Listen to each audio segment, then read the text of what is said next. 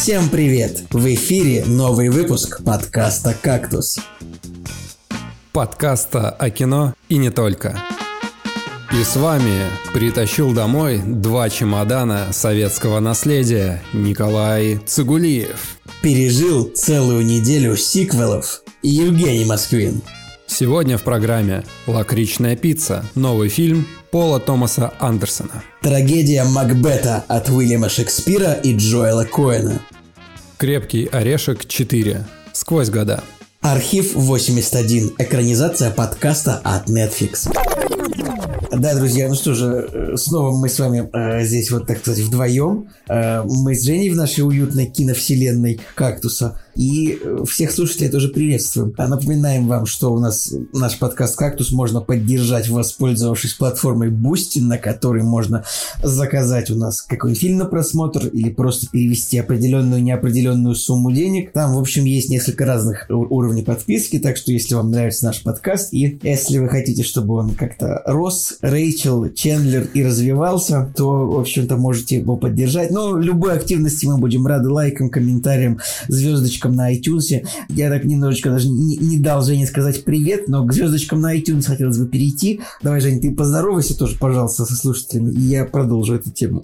Да, всем привет. У меня было такое джентльменское молчание, чтобы Николай запустил эту волну огненного подкаста нашего. Про звездочки, да, интересно, мы тут э, перед э, записью выпуска посмотрели рейтинг на Apple iTunes подкастах. Вы понимаете, и, короче, да, там. Вот рейтинг в Apple подкастах это такая довольно важная вещь, ну, относительно действительно важно, то есть ты такой, это, по крайней мере, это осязаемая вещь. Это вот, э, вот есть неосязаемая вещь, типа, это количество подписчиков на Player FM, да? Так называется да. этот ресурс, где, типа, 15 тысяч подписчиков, но где они, так сказать. Но на э, Apple iTunes подкаст, там, это, у них они так сложный сервис, там, Apple Music, iTunes, подкаст, вот это вот, в общем, подкасты от Apple, это вот, чтобы не, не облажаться точно с надписью, с названием, короче, вот если вот там вот в iPhone слушать слушать подкасты, это вот там. А там вот есть рейтинги, типа отзывы, звездочки, это довольно осязаемая вещь. У нас там очень долгое время был рейтинг 4,2. Ну, как сказать, с другой, с одной стороны, 4,2 из 5 это вроде немного. С другой стороны, в, э, 8,4 из 10 это уже интерстеллар. Да, типа... Даже не Интерстеллар, это... Что это? 8,4. У какого фильма? 8,6 Интерстеллар, да? Может быть, Джентльмены это 4, 8,4. Джентльмены это 8,5. Ну, кор- короче, ладно, 8,4 это хороший рейтинг, если бы это было так. Короче, у нас долгое время был рейтинг 4,2 на iTunes на основании 98 отзывов. Ну, такая цифра. Не, не великая, но хорошая, такая крепкая. 98 эм, это много, да?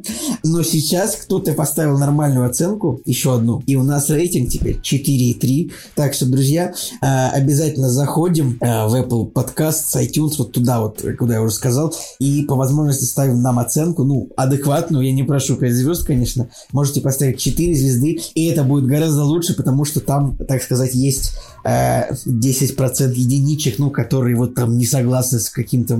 Я, вот у нас там есть такой плотный пласт единичек от тех людей, которые заходят и как бы, ну, резко не согласны с тем, что мы говорим, там, я не знаю, то, что э, «Мстители» хороший или плохой фильм. Ну, просто потому что мне об этом Николай Солнышко очень хорошо объяснял, он как человек, который неплохо вот разбирается в блогерах, блогинге, вот в киноблогерах, как они все делают. Можете обратить внимание, что киноблогеры, они часто не любят высказывать резкий человеческое мнение, если оно может разделить публику, там, сказать, например, что «Бэтмен против Супермена» — это очень хороший фильм. Это не очень хороший фильм, но можно сказать такое мнение. Ну, какой-нибудь блогер такого никогда не скажет, потому что вот это может разделить, разделить публику, и соотношение лайк-дизлайк будет неоднозначным. Зато у нас все честно. Вот, мы, я хотел сказать, мы никогда не стесняемся честно сказать что-то. Я вот не готовился абсолютно к этой речи, я не подобрал каких-то примеров, вот, но я, например, честно могу сказать, там, что мне фильм «Маяк», я считаю, что фильм на, на 5 из 10, на 4, на 3 очень, очень не понравился. Но, например, «Солнцестояние» я считаю прекрасный фильм. Но если мы просто говорим про какие-нибудь независимые фильмы от студии A24. Ну, это я так очень-очень-очень поверхностно. Сегодня, объяснил. кстати, шел по территории работы, и, знаешь, производственные помещения, там всякие выходы, они же подписываются выход один, выход два, и букву, допустим, добавляют. И у меня как раз-таки на выходе из столовой ворота, а, и там подписано было А24, я такой, о, Сегодня буду смотреть Макбет. А, же тоже от, э, от А24, это прикольно. Вот, так сказать, такая вот, э, такое вот вступление, еще раз по пунктам для себя, для меня с, с, с разбитым, э, как разбитым, мне немножко витают мысли, немножко не собранно себя чувствую. Ну, в общем, еще раз, ребята, это самое, заходим в Apple подкаст, и это самое, ну, не обижайтесь там, если у нас будет какое-то мнение, которое, с которым вы не согласны. А, ответить на комментарий хотел из Apple подкастов последнего. Спрашивают, почему нет тайм-кодов. Уважаемые слушатели, подкаст заливается сразу в 25 мест, и я даже когда этим занимаюсь, очень сложно вот постоянно написать описание к подкасту, тем более, что тайм-коды, вот наш тайм-кодер прекрасно он это делает, когда вот у него появляется такая возможность, не сразу в момент выпуска, а там через день-два, а подкаст вот заливается вот в момент выхода, вы понимаете, поэтому тайм-коды вшить вот именно в Apple невозможно, не получается, поэтому э, тайм-коды, если постараться, всегда можно найти в группах ВКонтакте, в Телеграм-канале, в, вот на Мейве, на том сайте, где исходный подкаст публикуется. Вот такая административная минуточка. Надеюсь, э, вы разберетесь. Ладно, Жень, как у тебя дела? Сколько ты посмотрел сиквелов за неделю? У меня хорошо, но я прежде хотел сказать, что мне кажется, сейчас э, у Николая Солнышко жопа подгорит, потому что ты сказал, когда я заливаю выпуски. Это смешно. И нет, не самое просто это была уникальная ситуация на прошлой неделе. Типа я заливал выпуск, и я просто понимаю, что это серьезная работа. Да, это 300 раз до этого это делали там Николай и Женя. Я вот это сделал, и я такой, господи, ну это трудоемко. То есть и технически невозможно сразу сделать тайм-коды. Да вообще, на самом деле, меня вот тут спрашивали, пытались э, проконсультироваться со мной на тему того, как э, записывать подкасты, как это сложно там или легко и так далее. Я говорю, не, если вы не готовы там тратить э, какое-то количество времени в неделю. Я бы сказал, какое-то количество лет. Да, количество лет, да, действительно. Световых. Потому что, ну ладно, записаться это еще полбеды. И если там один спикер, то это, наверное, не так сложно, но вот если несколько спикеров, то это вообще геморрой просто полнейший. Но вот это вот все смонтировать, оформить, залить, написать, это, это вообще какая-то титаническая работа. И мне говорят, да это подкасты так легко. Я говорю, нет, вообще, вообще нелегко. И очень много примеров у меня из друзей, которые тоже пытались пытались э, записать подкасты, записали просто 5 выпусков и все, и на этом остановились, потому что а, на протяжении какого-то количества времени это все тяжело достаточно поддерживать. Ну ладно, по поводу сиквелов, да, у меня подводочка о том, что пережил неделю сиквелов. Ребята, вот э, если Николай э, Цигулиев на прошлой неделе говорил о том, что я много посмотрел фильмов, ну, мне кажется, на этой неделе я тоже достаточно много всего посмотрел. Эти недели могут и поспорить между собой, потому что был Шрек 2, Крепкий Орешек 2, 3, 4, особенно Особенности национальной рыбалки, лакричная пицца и Макбет. А особенности национальной рыбалки это сиквел охо- к охоте. Да, да, да. А там есть какая-то третья часть, типа особенность национальной бани или что там еще? Короче, их очень много на самом деле, но там прикол в том, что, получается, первые две части снял Рогошкин, он написал сценарий, потом вышла третья часть особенности национальной охоты в зимний период. Я бы назвал это особенности национальной... Метавс... Это особенности национальной универс, ну, типа вселенная национальная особенность. Но он там написал сценарий, а режиссер уже был другой, но в этой части там появились э, всякие персонажи из э, «Убойная сила», по-моему, да. Они кроссовер там сделали. То есть между... кроссоверу прикольно. Да, да. Прикольно. Вот, но на самом деле по оценочкам э, первые две части, можно так сказать, канона. Все, что Короче, дальше... я смотрю, что первая часть особенность национальной охоты, рейтинг 8, а, 7,7 рейтинг, а особенность национальной рыбалки сиквел, рейтинг 7,4, ну тоже поддержит марку. Дальше, значит, третья часть. Там уже 6,8, по-моему. Операция с Новым годом. Это, это, сто, это стоит в сиквелах тоже, типа. Да, да, да, да, есть, есть. Это уже дальше пошло. Но это вообще говнище там дальше. Господи, значит, после рыбалки, значит, особенности национальной охоты в зимний период, рейтинг 6 и 8, ну тоже смотрибельно, судя по всему. Значит, дальше 2003 год, особенность национальной политики, ну тут уже все понятно на самом деле. Обычно, когда у нас как-то про выборы что-то пытаются, это всегда выходит на 4,9, как в этом случае. В 2007 году особенность национальной после... подледной ловли. Обалдеть. Ну, это Это, наверное, все. Это последнее было, скорее всего. Видимо, да. Если так вот коротко говорить про все эти сиквелы, которые я посмотрел, и вот если национальной рыбалки... Короче, вообще, э, вот э, я не хотел на самом деле эту историю вот сейчас говорить, но она на самом деле очень так связана между всеми этими фильмами, потому что изначально вообще, когда в прошлом выпуске мы обсуждали, что выходит на следующей неделе, я говорил о том, что я пойду в кино, скорее всего, всего, на Кингсмана. И, значит, э, потом, когда пришло время выбирать билеты, первый раз я купил билеты не на Кингсмана, а на лакричную пиццу. И все, у нас уже были билеты на субтитры, и мы такие, да, пойдем. И мы не пошли, потому что немножко плохо себя чувствовали, остались дома, вернули билеты лакричной пиццы обратно. И в итоге как раз-таки посмотрели и «Крепкого орешка», и «Особенности национальной рыбалки». А, нет, подожди, только «Особенности национальной рыбалки». То есть можно сказать, что променял Пола Томаса Андерсона на Рогошкина. Ты извини, что я все еще остаюсь там же, но я заметил, что все-таки у особенности национальной охоты есть а, спин который называется а, «Особенности русской бани». И там есть из оригинального состава только Виктор Бычков. Ну, Померанцев его звали в убойной силе, как его зовут? Как его? Кузьмич это, короче, из а, национальной ну, рыбалки. Вот. И, и есть, короче, особенность национальной бани, вот это вот, э, это спин Оценка? 3.1. И у него есть сиквел «Особенности особенности банной политики или Баня 2. Ты можешь погуглить и посмотреть, какие вообще великие постеры вот у фильма «Особенности русской бани». Вот просто посмотри, какой у этого фильма постер. Да, и у второй ужасно. части. Это убийство. Это просто убийство. Это убойная Все. сила. Это, это убойная сила. Так, короче, история такая. Мы поменяли билет на пиццу, и в итоге посмотрели особенности национальной рыбалки. Это, конечно, смешно звучит. В итоге я такой, так, ну ладно, если на пиццу не удалось пойти, взял билеты на Кингсмана. На Кингсмана тоже не удалось пойти, посмотрели «Крепкого орешка», и в третий раз э, взяли билеты на пиццу снова, и уже тогда получилось сходить. Ну, то есть, короче, запутано все было. Особенности национального русского похода в кино, что называется. Да, реально.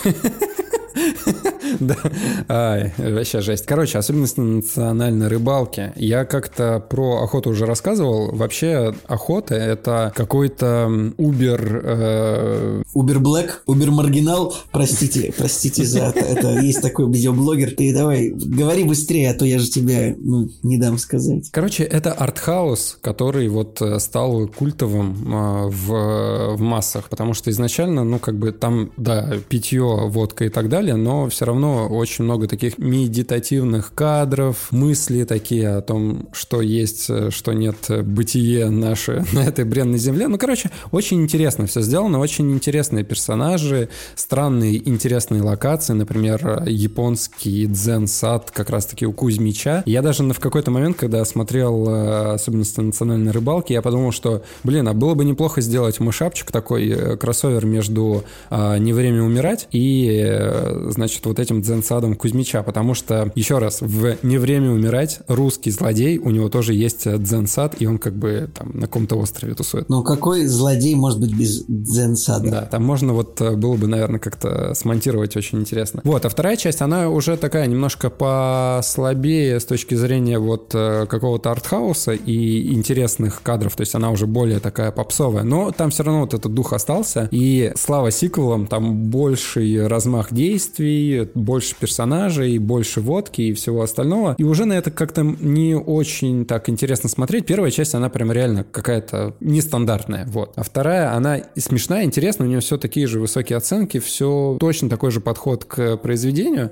но уже немножко вот отдает чем-то, да, издалека. Вот, но в целом все равно было смешно, и какие-то моменты порадовали. Там, кстати, еще играет Краско, и он э, играет э, командира подводной лодки, и вот у него самая яркая роль. Вообще переиграл всех, кто там есть. И самое последнее, вот э, буквально коротко, самое крутое то, что все актеры, которые там задействованы, они все максимально круто и колоритно играют. Это прям какая-то заслуга, я даже не знаю кого, творческого коллектива или бюджетных ограничений, когда, знаешь, нужно выкручиваться, и тебе нужно думать реально, как круче сыграть эту сцену, потому что у тебя мало денег, мало средств и так далее. Вот, а и в итоге все актеры крутые, и очень жалко, что мало кто из них в итоге дальше дошел до каких-то прям больших э, фильмов в будущем. Ну ладно, в общем, я не знаю, я там второй части, по-моему, поставил 6 или 7, а у первого у меня или 7, или 8 стоит. Ну вот какой-то такой расклад. Ну ясно. А какого-нибудь еще сиквеле э, ярком хочешь поделиться?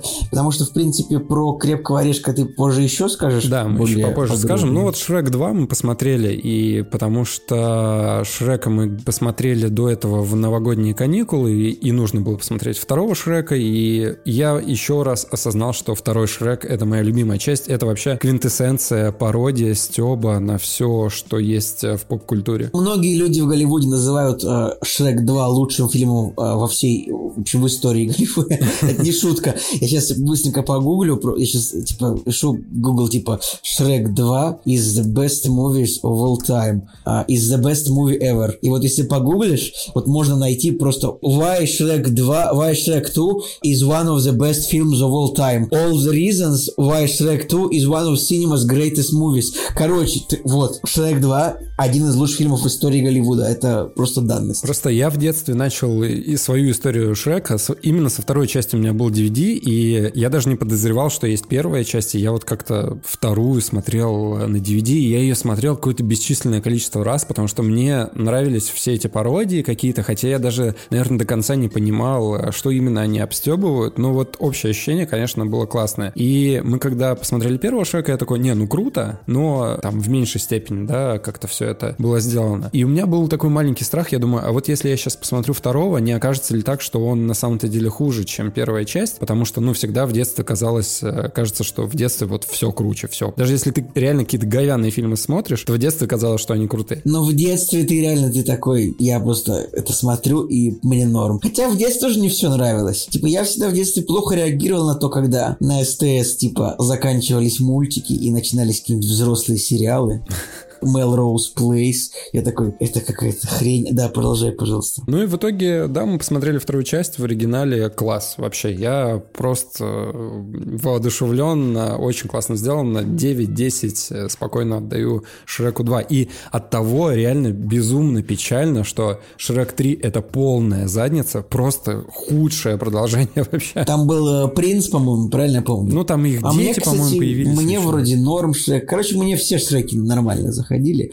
Но... Там беда в том, что человек, который отвечал за первого и второго Шрека, он потом ушел. То есть он э, к третьей части вообще никакого отношения не имел. Но он там числится в продюсерах, по-моему, но он ушел, он снимал дальше потом первую часть Хроник Нарнии снял, еще какие-то там парочку странных фильмов, но у которых там оценка 7. Ну, в общем, печально. Но все равно первая и вторая часть прям one love вообще. Ну, ясно, ясно, ясно. Ладно, тогда я расскажу свою историю. Знаешь, вот в, в старых советских квартирах, вот на книжных полках часто лежали, ну вот, типа, собрание книг из 50 томов. Конечно, а, знаю. Вот там, а типа, куча одинаковых книг, и вот они там 1, 2, 3, 4, 5. По случаю, мне это не очень история, конечно, к кино отношение имеет, но раз уж я просто не придумал ничего лучше. Мне, э, в общем, пришлось с одной квартиры на другую э, вести где-то 42 тома большой медицинской энциклопедии. Мне, отец мне погрузил их в два старых чемодана, типа тоже из тех времен, там, из, из 50-х годов. Английские чемоданы такие, прям, конечно, коричневые, ну, как в фильмах, знаешь, какие-нибудь едут в поезде. Вот, как в Гарри Поттере? Как в Гарри Поттере, да, ну, старые чемоданы такие. И, значит, 42 книги примерно, каждая весит по 2 килограмма, и у меня было два чемодана по, по, по 40 килограмм. Я, на самом деле, конечно, я когда это от машины до дома донес, я, я чуть напополам не поломался. Иногда лучше, друзья, вам такой совет, иногда лучше сходить два раза. Я всегда этот подход практикую, на да, самом с деле. меньшим весом. Как говорил персонаж фильма «Брат», бери ношу по себе, чтоб не падать при ходьбе. В общем, вот такая вот история, что я и все, мне больше, ну просто бывают такие истории, которые хочется рассказать, потому что я, я на самом деле еще эти книжки все принес, ну и бывает перетрудишься, ну как перетрудишься, что-то тяжелое поднимешь, и тебе плохо после этого весь день. Вот у меня такая история Поясничка. была. Что? Поясница? Ну, поясница, там это потом идет выше, выше, выше, ударяет в голову, и там уже никаким пенталгином эту боль не снимешь, просто потому что, да, тяжело, тяжело было. С тяжестями нужно быть аккуратнее, потому что а, я как-то с Авито перевозил а, цветок, который находился в горшке. Здоровенный цветок, очень тяжелый, и я себе тогда надорвал спину, и это было очень ужасно, я очень долго от этого отходил. А у меня есть очень хороший друг, знакомый, который тоже таскал тяжелые вещи, и у него прям совсем серьезная беда произошла, то есть у него там что-то сломалось, надломилось, и... Не, ребят, ребят, вообще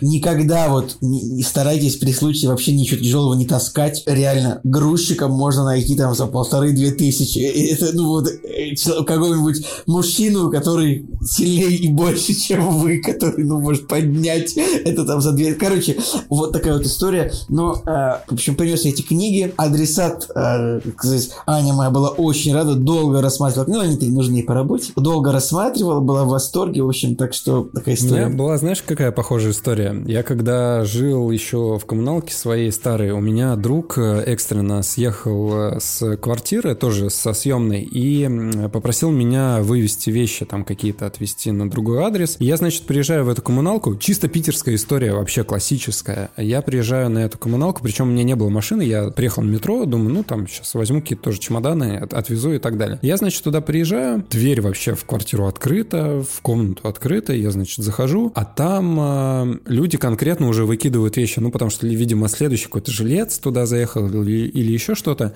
и они как бы вы, избавлялись от этих вещей, а там, знаешь, э, было несколько коробок, даже какое-то большое количество винила старого. И, короче, ты позвонил другу и сказал, что, слушай, тут уже все выкинули, а, а винил просто взял молча и ушел к себе домой. Мне сказали, что можешь винил э, себе забирать, мы его все равно выкидываем на помойку. Короче, никому дела до него не было, и я такой, даже тогда не слушая винил, и как бы даже не предполагаю, что я когда-нибудь буду его слушать, я подумал, что ну это просто какое-то дикое кощунство, потому что там какая-то невероятная была коллекция. Да, может быть, не самые ценные пластинки, и там... Э, так у тебя они сейчас сохранились? Слушай, вот э, дальше очень интересная история, потому что, нет, они у меня не сохранились, но я их сдал на сохранение, на самом деле. Это как, это типа ты F5 нажал, сохранение, типа, быстрое сохранение, автосохранение? Я, значит, э, когда эти коробки начал разбирать там, я смотрел, что там и старые советские какие-то, и иностранные были, но так как я тогда не понимал, что есть что вообще, и даже в музыке не очень хорошо разбирался, я как бы такой думал, ладно, я их просто как бы довезу до своей квартиры, тоже на пятый этаж без лифта, советская такая постройка с высокими ступеньками. Так э, там, знаешь, э, не винил, а там были грамм пластинки еще, то есть толстый такой винил, тяжелый. И, то есть, получается, не грамм, а килограмм пластинки. Очень тяжело было. Вот я на всю жизнь, мне кажется, запомнил, как я бедный тащил просто нереальные эти коробки, потому что они были адски тяжелые, и я думал, нахрена они мне нужны, вот, но мне все равно было их жалко. А в конечном счете я их отдал на сохранение в, скажем, такой импровизированный музей советской культуры, потому что а, в этих коробках были, э, господи, ты сейчас будешь смеяться, но там были речи Брежнева какие-то записаны, там э, советские песни и так далее. А это интересно, ну, речь Брежнева послушать. На, на ютубчике послушайте речь Брежнева. Вы, вы удивитесь, в каком состоянии люди иногда могут страной править. Да, пожалуйста. Вот, и я, короче, подумал, окей, я просто отдам вот э, в это место, где люди сохраняют советскую культуру, вот. Но на самом деле там и детские сказки, и э, куча зарубежных э, исполнителей было. Ну, думаю, раз мне это не надо, просто отдам. Ну, конечно, вот тяжесть тогда была просто, просто вообще адско запредельная. Невыносимая тяжесть собственного таланта. Да, да. Ладно, давай, поехали. Что у нас там дальше? «Кактус» – подкаст о кино и не только. А, ну что, друзья, примерный день 20 января, январь, первый месяц э, Нового года, потихонечку заканчивается. Ну, понимаете, там это самое... Так, время летит быстро. Вот сейчас январь уже почти пошел. Там дальше 23 февраля, 8 марта, 1 мая, потом лето. Я 1... уже, кстати, заказал подарок на 14 февраля. Неплохо, неплохо. Потом лето, а потом 1 э, сентября, потом, а потом уже и снова Новый год. Так сказать, э, год пролетит очень быстро, когда это происходит. Итак, 20 января выходит, на самом деле, чисто по цифрам много фильмов, но из достойного я вижу, что только выходит Аллея кошмаров Гильермо Дель Торо. Да, Правильно ну, я же не понимаю? Из нового, да. Там есть, конечно же, опять э, старые всякие фильмы, которые повторно выходят в прокат. Это «Ходячий замок», значит, Миядзаки и фотоувеличение Антониони. Есть такие, есть такой режиссер. Я вот вижу, что выходит, Аллея кошмара выходит от Диснея, и у меня все еще напрашивается вопрос, э, не потерял ли ты пару лет своей почты, что же нас не приглашают на пресс-показ? Ну, ну да ладно. А, что скажешь про Аллею кошмаров? Кстати, по поводу пресс-показов, а, нас перед Новым годом приглашали на несколько русских картин, в том числе был «Последний богатырь» и еще какие-то странные картины, которые я даже название не помню. И я, честно говоря, вот в этой новогодней запаре Вере не ответил. И, может быть, нас поставили в банлист. Ну, Аллея кошмаров, короче, я посмотрел трейлер и такой думаю, о, круто, вообще очень все стильно снято, и здесь Уильям Дефо, и я такой, все, ну вот мое сердечко, оно уже принадлежит этому фильму. А потом посмотрел, что есть э, старый фильм, да, то есть это получается ремейк картины, которая уже была раньше в 47 году, и у него тоже большие оценки. Я такой подумал, блин, они посмотрели сначала старый фильм. Слушай, ну у фильма на самом деле хороший метакритик, 70, 69, ну это много. Это прям, прям он такой зеленый, такого хорошего зеленого цвета, а как, э, не знаю, как флаг Саудовской Аравии. Кажется, он зеленый. Или флаг Ливии. Это неважно, это неважно. Э, штука в том, что на фильм реально, может быть, стоит сходить, потому что, кажется, в Америке он не очень хорошо прошел. Я вот смотрю, у него да, что-то печально 9 совсем. миллионов сборов, даже сложно понять. Ну, хотя, в принципе, фильмы Гильермо Дель Торо всегда такое. Всегда это может быть, это может быть, это может быть Хеллбой, это может быть э, Тихоокеанский рубеж, а также... Быть форма воды. А также может форма воды, которую я вообще... Сейчас, сейчас я, чтобы тебе не видеть, посмотрю, какая у тебя оценка фильма стоит. 8, ну, он тебе понравился. Ну, в общем, я терпеть фильм этот не могу, но не суть. А, ну, на Аллею Кошмара было бы неплохо сходить, наверное, правда. Не, не ну, ты фильм. же сейчас почувствовал мою нотку такую иронии к форме воды, потому что у меня вот стоит 8, а я все равно как-то этот фильм сейчас вспоминаю, думаю, ну, странно было давать Оскар этому фильму. Ну, переставь на, на, на 6, я не знаю, я тоже считаю.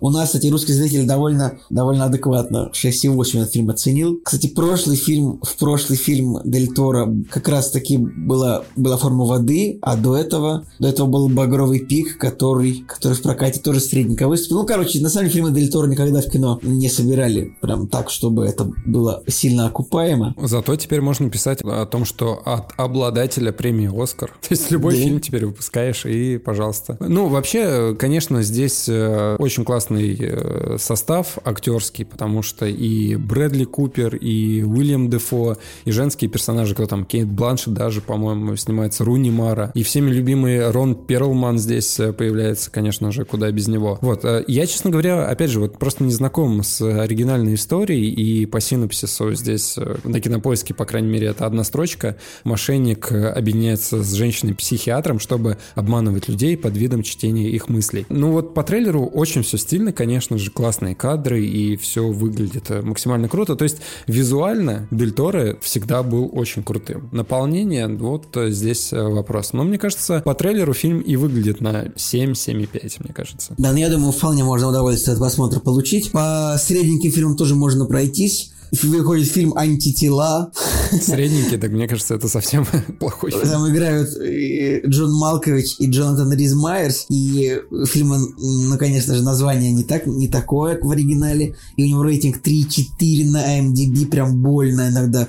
То есть Джон Малкович неплохой актер, но иногда можно встретить его, конечно, в таких картинах. Код 300, по большим актерам, если, не знаю, код 355 тоже выходит, но, кажется, цифры тоже не очень. Код 355 очень классно классный, по идее, состав актерский, женский. Насколько... Реально, Дайан Крюгер, Пенелопа Круз, Джаника Честейн, Лупита Неонга, Фань Бин Бин, простите, это актриса мне неизвестно. Ну, обидно, что у фильма рейтинг 4,7, обидно, конечно, особенно за Лупиту Неонга. Что ты, что ты скажешь, талантливая актриса?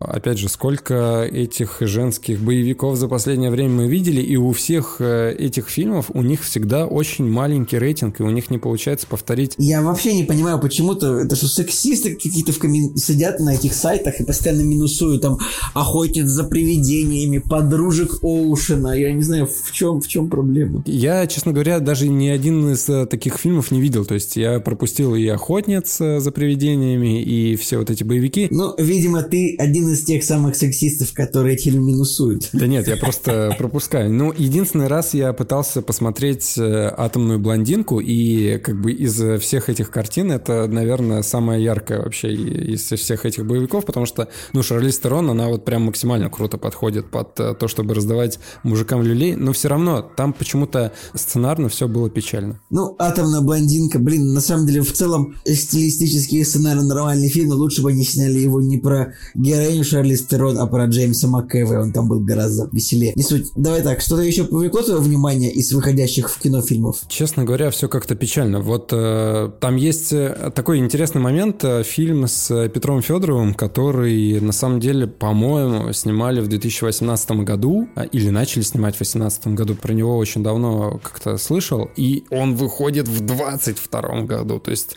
сколько времени прошло, чтобы этот фильм добрался до больших экранов, это, конечно, вообще с ума сойти. Есть еще фильм с Кирой Найтли, но у него тоже оценки, ну, такие себе, хотя 6 и 6 это уже что-то. это уже не 4 и 5 и все остальные.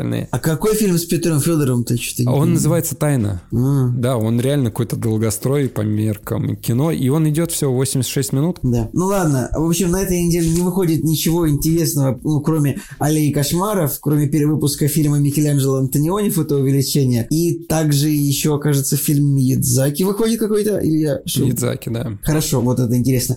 Ну и напоминаем, друзья, в кино сейчас до сих пор можно посмотреть Человека-паука, можно посмотреть Крик, который стартовал, и, кстати, с неплохими оценками, неплохими отзывами, я даже, может быть, пытался посмотреть его на этой неделе, чтобы что-то рассказать о нем, но не получилось. У нас в чате очень много да, людей просто с положительными отзывами о нем. Я, я, я, мне всегда интересно, интересно так вот, что аудитории будет интересно, как бы всем захотелось пойти на Крик, ну, видимо, дети 90 Так а, и в Америке, кстати, по сборам Крик, да, на первом да? месте. успешно, успешно, успешно. Неплохо. Потом также идет лакричная пицца, о которой мы еще поговорим, Пола Томаса Андерсона, и Кингсман. Кингсмана, кстати, уже объявили, что он в феврале выйдет на Хулу, поэтому на нашем местном Хулу мы сможем его посмотреть спокойно.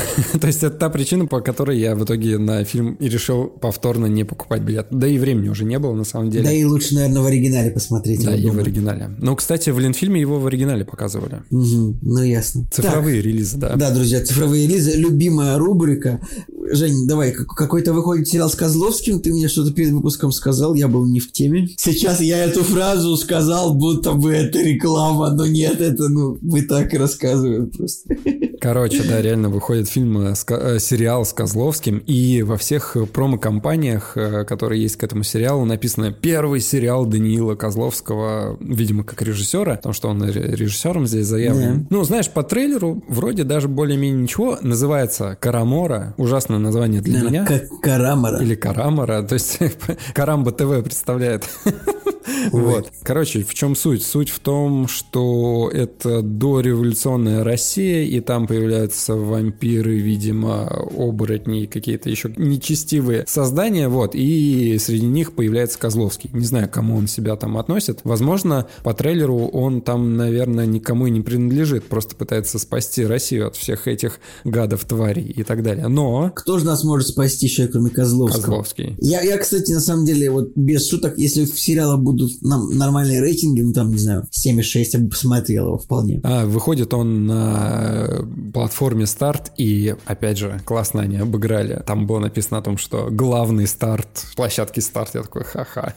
молодцы, молодцы. Но самое главное, что вам нужно знать, это то, что в этом трейлере Козловский разговаривает э, шепотом. Но это просто шутка из э, Я не понял. Ну смотри, у Бэткомедиана выходил, значит, про Чернобыль с Козловским обзор, и там как бы главный степ был в том, что Козловский в Чернобыле разговаривает только шепотом. И это было странно, очень странно. Да. И здесь он тоже шепотом разговаривает. Блин, интересно, короче, если у Козловского не получится сериал. У него получился фильм «Тренер», ну, получился там и в финансовом смысле, в смысле рейтингов, но как бы, ну, Чернобыль уже не очень получился, как мы помним. Рейтинг 4,9 и сборы как бы поплыли чуть-чуть. Слушай, ну у него даже из актерских работ в последнее время нет ничего такого большого, выдающегося, за что бы его вот массы прям полюбили. Все, мне кажется, достаточно провальное какое-то по проектам. Возможно, сериал его как-то обелит немножко в этом плане. Да, ну, как говорится, come on, ребят, Козловский. Еще выходит на кинопоиске, выходит э, фильм «Этерна». Я плохо изучил вопрос, но это фантастический фильм производства кинопоиска по экранизации неких русских фантастических же э, романов. И у фильма, ну, короче, это несколько частей будет, насколько я понимаю. Называется «Этерна. Часть первая». Сколько всего частей будет, сейчас посмотрим. «Этерна», где часть вторая, я даже не вижу. Короче, штука в том, что фильм длится 83 минуты, ну, и для меня не очень понятно, ну, что, вот как можно какую-то фантастику. То есть, если бы это был сериал, я, и через неделю была вторая серия, я бы понял, но, как бы сказал Николай Солнышко, наши большие друзья из кинопоиска, это самое,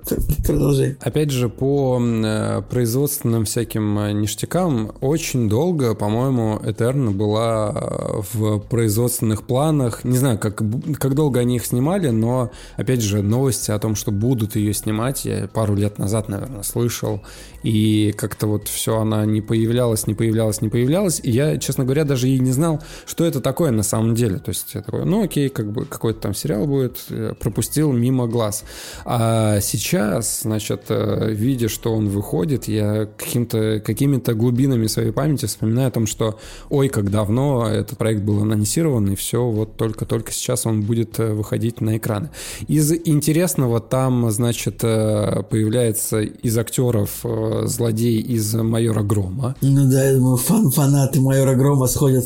А, не сходят, это фильм на Кинопоиске же и выходит, да. Я думаю, ну, собственно, той же аудитории он, наверное, будет интересен. Опять же, вот по трейлеру смотрю, и вроде такая претензия на что-то большое, что-то крупное и так далее, но вот съемка абсолютно телевизионная. Я понимаю, что нужно тянуться там к каким-то классным э, стандартным, типа «Игры престолов», условно, там, или еще каких-то таких крупных проектов, на которые они пытаются походить стилистически, да. Ну, понятно, что оригинал источника, он сам по себе такой, но вот если вы визуально и стилистически так все показываете и пытаетесь, да, что-то сделать такое качественное, ну, я не знаю, блин, выглядит реально, ну, непосредственно, но дешево. Вот у меня такое впечатление сложилось. Да, непосредственно, непосредственно Каха. Да, да, да. Ну, короче, не знаю, пока что-то вот я не заинтересовался. И опять же, есть э, отдельный ролик у, к этому сериалу, который как бы предисловие такое рассказывает всю историю, на чем там конфликт строится, и там такой голос за кадром тебе вещает вот это вот все, и в компьютерной графике э, показываются титры, заставки там и так далее. Так вот, блин, ну подберите вы эпичный голос, ну почему так вот, ну как-то вот на полпути где-то останавливаются, вроде, вроде делают эпично, а ну не могут. Не, не выглядит это так, чтобы вот прям эпика-эпика. Вот ну просто какой-то нашли какого-то диктора, который записал с огромными мхатовскими паузами. Короче, вот у меня э, критики очень много на самом деле. Ну, оценки 6,7, то есть сразу видно, что это, это не у, у, очень, это не плохой фильм, наверное, но это не, это не Игра престолов. Ну, вот так. Вот. Ну да, да, да. Вот, ну, в общем, будем смотреть, что там выйдет дальше. Но это все русские проекты были, давай да. уже к зарубежным. Выходят вечные в цифре. То есть, я не знаю, можно ли было до этого их посмотреть, э, как не пробивал эту тему, но мне кажется, что, наверное, они не появлялись. Но вот теперь официально, пожалуйста, их можно посмотреть. И до сих пор у меня, конечно, немножко бомбит о том, что у них 6,6 на кинопоиске. Я вот прям до сих пор остался под впечатлением. Я просто пересмотрел так, а трейлер. Я же тебе говорил, ну, сто раз, что плохой рейтинг будет из-за того, что там какие-то... Хотя, блин, MDB тоже 6,5. Хотя фильм явно выше. Странно довольно. Ну, и его в комментариях очень много везде ругают. То есть, э, и на тех сайтах, на которых я сижу, люди в комментариях прям кто-то его практически максимально а это ты что, это ты рутрекер ты имеешь в виду или какой сайт? Кино говно, точка. Кино говно. Просто, блин, я больше всего веселюсь всегда с комментариев на рутрекере и вообще на всех торрент-трекерах. Там просто люди пишут, сейчас я просто цитирую, типа, опять какую-то дрянь с, э, людьми цветной кожей наснимали, и как бы я думаю, господи. Вот, а такие проекты надо различать на самом деле. Ну вот, условно говоря, есть, где специально все вот прям максимально это впихивают, где надо и не надо, а, а в вечных это все-таки более-менее обосновано. Да, да все там, там хорошо. Да, да, да. Там есть, конечно, гейская пара, и ты такой, ну, ну да. Ну, то есть, вот, вот, вот, ребят, тоже 6,5 это такой вопрос, вот Веном. Сейчас какой, вот какой у Венома рейтинг у второй части? Вот Веном 2, 6,1. Ну, короче, вот у Венома 2, 6,1, у Венома 1, 6,9. Значит, в среднем у Венома рейтинг 6,5. Ну, вы извините. Но как бы вот поставить на одну чашу, чашу весов Венома как фильм, и на другую Вечные. Как бы, ну, Вечный, типа, это хороший фильм. Во многих смыслах. А Веном это, ну, как бы, это Веном. И по сборам-то, кстати, у Вечных не все так гладко, потому что сколько они там собрали? Миллионов 400? Да, 400 миллионов они собрали по миру, а бюджет 200, и, короче... Не, ну, это, типа, учитывая все пандемийные отходнички кинопроката, я думаю, что ну, это да. прием, приемлемый ну, в сухом остатке, знаешь, когда студии. ты смотришь вот эти цифры, тебе кажется, что... Хотя в Америке они, конечно, собрали 164, и на тот момент, наверное, это было неплохо Норм, это было нормально. хорошо. Так Шанг-Чи тоже собрал столько же, и он был, ну, признан как бы успешным, так что... Ну, чуть-чуть чуть больше собрал Шанг-Чи, но... Мне кажется, всё. просто аудитория была, мо- может быть, не так готова к э, всем этим длинным планам и более каким-то глубоким э, мыслям, которые туда закладываются. Ну, короче, ладно, выходит в цифре, да, те, кто не видел, могут посмотреть и сами свое мнение, конечно, составить. И еще из такого выходит, из того, что уже можно было до этого точно посмотреть, потому что я это смотрел э, на наших любимых сайтах. Так вот, э, выходит э, прошлой ночью в Сохо официально на цифре. Ну, у нас как будто бы был- было, бы довольно большое обсуждение в выпуске, поэтому тоже не будем останавливаться. Ну, что, в принципе, все, наверное? Да и все, да, реально, по-моему, больше из такого заметного ничего нет. Или ближе вот на ту неделю уже. Я думаю, что в этот блок мы также ставим еще обсуждение того, что, во-первых, во-первых, Кинопоиск а, станет одним из продюсеров, ну, одним из спонсоров, как сказать, инвесторов следующего фильма Гая Ричи, который выйдет. Про Афганистан он там как-то... Как называется фильм? Сейчас, секундочку. Я забыл. Сложно, сложно, сложно. А они поменяли название, кстати, он. Там история какая? Кинопоиск взяли и стали спонсорами, они вложились на всю сумму предпродакшена этого фильма. То есть вот такая вот формулировка была. А, И они получили все права на показ фильма в кинотеатре. Кстати, это неплохо, но тут нужно как бы смотреть. Вот я просто, я подозреваю, что если они вложились на предпродакшн сумму, ну, типа это 5-10 миллионов долларов, я думаю, не, бо- не больше, наверное. И я думаю, это вполне, это вполне посильные цифры для фильма, э, который в русском прокате отбиться там, если там тот же «Гнев человеческий» в России собрал 13 миллионов, хотя он, ну, средненький, а «Джентльмены» э, в России собрали чуть ли не, не половину от американских сборов, даже так сборы США 36, вось- да, ровно половину от американских сборов, это круто, поэтому я думаю, что Кинопоиск правильно поступил, надеемся, надеюсь, что э, э, они не вырежут из фильма какие-нибудь э, плохие шутки там про Россию, если это будет, потому что не хочу видеть цензуру еще и в американском кино, господи. Да не, мне кажется, такого не будет. Я думаю, что... Да и фильмы а, Гая Ричи-то на самом деле сейчас не очень дорогие. Я думаю, по большей части он там максимально на зеленочке как-то все это снимает. Потому что у Мирамакса... Это же Мирамакс, по-моему, да? Он а, на их студии снимает. Мне кажется... Подожди, а, а- а что у Гая Ричи вообще можно на зеленочке снять? Не-не-не, джентльмены, джентльмены. Если присмотреться, там очень много зеленочки было и такой достаточно Правда? посредственный. Ладно, пересмотреть нужно, значит, потому что мне казалось, что там просто все в каком-то ангаре или доме, или не знаю. Ладно. Ну, это такое, знаешь, э, стиль, э, стиль Роберта Родригеса, когда он у себя просто... в- Родригес вообще там просто весь фильм зеленый, там какие-нибудь дети шпионов, это просто, просто чудовищно У него же был сейчас. свой собственный ангар, который он под это дело все оборудовал. У него же там своя целая э, студия была. атмосфера. И еще по новостям объявили хронометраж предстоящего фильма «Бэтмен» Мэтта Ривза, где Роберт Паттинсон играет Бэтмена. Фильм будет длиться 175 минут. Три часа. Это, ну, я даже не знаю, как к этому относиться. Еще серьезно, я вижу, что у этого фильма бюджет 100 миллионов долларов, написано на кинопоиске. Ну, это что, это правда, что ли? А, Это мало на 3 часа. 100 миллионов долларов, и серьезно? Как можно, как можно за 100 миллионов Так там долларов Паттисон снять... просто за хлеб. Да, дело не в этом. Как можно за 100 миллионов долларов снять 3 часа про Бэтмена, конечно, интересно очень по этому поводу. Но что думаешь, Жек, 3 часа Бэтмена, это как вообще? Да я что-то вот как-то подустал от э, Бэтменов, Джокеров. Уже какое-то не, несметное количество выходит э, вот в этой среде и игр, и мультфильмов, и фильмов, и все они разные вселенные, пересъемки, ребуты. И, короче, что-то я вот как-то подустал. Нет, понятно, что мне интересно, и там все в такой жуаской, нуарной стилистике, все как мы любим и так далее, и так далее. Но вот у меня просто личного интереса нету. Под- Мне как-то далековато вот э, вся эта история с Бэтменом. Как мне нравится, да, там три части, которые были, мне нравится Джокер, но я не трепещу в, вос- в восторженных отзывах о том, что, о господи, выходит еще один Бэтмен, которого мы все так долго ждали. Ну, выходит и выходит, как бы я посмотрю. Ну, э, я рад за Паттисона, потому что все-таки у него появляются шансы себя как-то проявить, доказать, что он не только чувак из э, «Сумерек» и «Гарри Поттера». Хотя, мне кажется, он уже давно все, все доказал. давно доказал, в «Доводе» он был прекрасный, вообще лучшая его роль, как я Да, считаю. привел актерские доводы.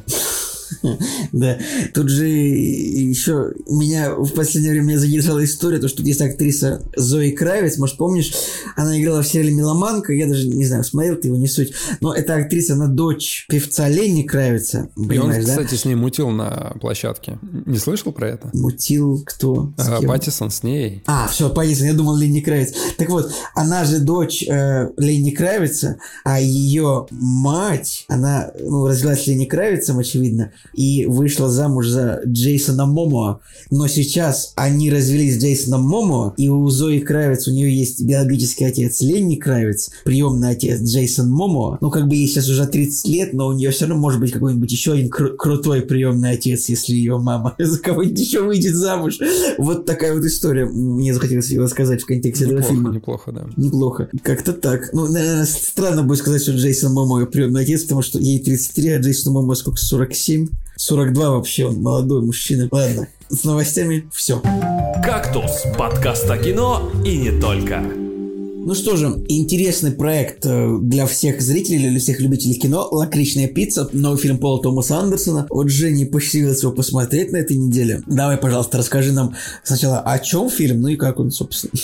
О чем фильм? Достаточно сложно описывать фильм э, Пола Томаса Андерсона, о чем он. Но он о подростковой любви, о первых взаимоотношениях. э, Не, на, на самом деле, типа, когда я спрашиваю, о чем, я имею в виду, ну, сюжет, что там в Голливуде, там девушки тусуются с парнями, и что происходит. Короче, смотри, фильм вообще реально, вот если в целом брать, то есть это реально отношения двух подростков э, друг с другом, и на этом весь сюжет как бы и строится. То есть, э, как бы это еще не было, не была какая-нибудь автобиография режиссера, э, не знаю, вдруг это выдумка или реальные какие-то отсылки есть. Ну, в общем, это 73 год, а, там есть главный герой в виде подростка, и он внезапно, чисто случайно встречает такую девушку, которая работает э, фотографом в школе где-то или, ну, в общем, она даже не фотографом, она ассистентка фотографа, вот. И он ее встречает, и фильм с этого начинается о том, что вот он просто как бы ее видит, спрашивает, как ее зовут, и, они- и у них начинается диалог, вот, а он как бы ее младше, он школьник, а она его старше, там, лет на 10, наверное. И он говорит, что вот, э, ты будешь моей, э, блин, девушка. Она такая, нет, и катись от меня вообще. Но как бы он добивается ее расположения, берет ее телефончик, и вот так вот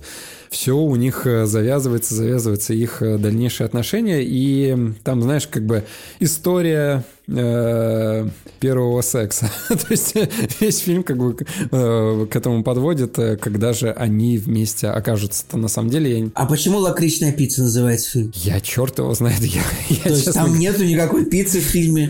Ну, пиццу я там не заметил, честно говоря. Ну, то есть, наверное, нужно быть кем-то, кто стоит выше по рангу, чем э, ведущий подкаста «Кактус», чтобы, наверное, понять, э, почему в этом названии присутствует лакричная пицца. Но, возможно, он просто назван так, потому что... Я сейчас, я уже, захотелось. я уже, я уже гуглю. Да, нужно погуглить. Ну, честно говоря, я просто... Я, я посмотрел его в кино, и я вышел, и больше им не интересовался дальше. То есть я посидел э, после титров где-то минут 5-10 э, в зале, мы его немножко пообсуждали, и на этом история этого фильма для меня закончилась.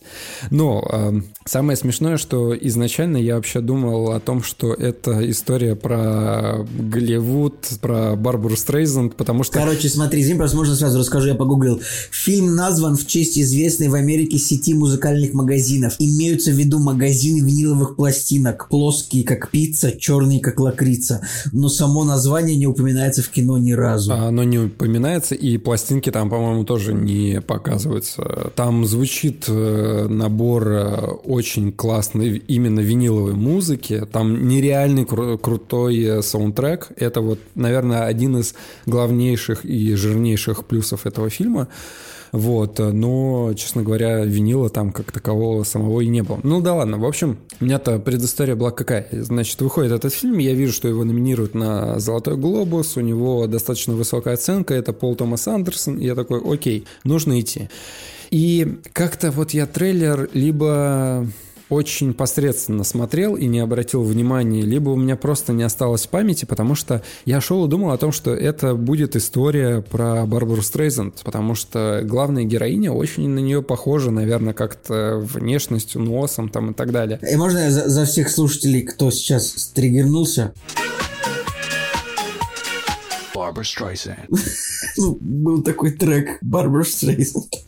Все, продолжай. Мы потом даже э, вот сидели, и я такой, господи, а что вообще Барбара Стрейзен вся представляет? Ну, то есть это явно не мое поколение уже, и я такой, так. И мы начали гуглить, и я такой, да, окей, я знаю эту песню, и что-то она очень похожа на Аббу, а потом оказалось, что она э, была раньше, чем Абба, и она выиграла просто какую-то дохренелион версии Эми, и у нее очень большая такая музыкальная коллекция наград, и я такой, ну... Не, ну, конечно, это очень большая Барбара Стрейзенд это как, это как русская Алла Пугачева, если, если можно да, так сказать. Да, да, да, да. Э, но самое смешное, что, может быть, э, зрителям кино в последнее время Барбара Стрейзенд может быть известна как мама Бена Стиллера в великой трилогии «Знакомство с Факер».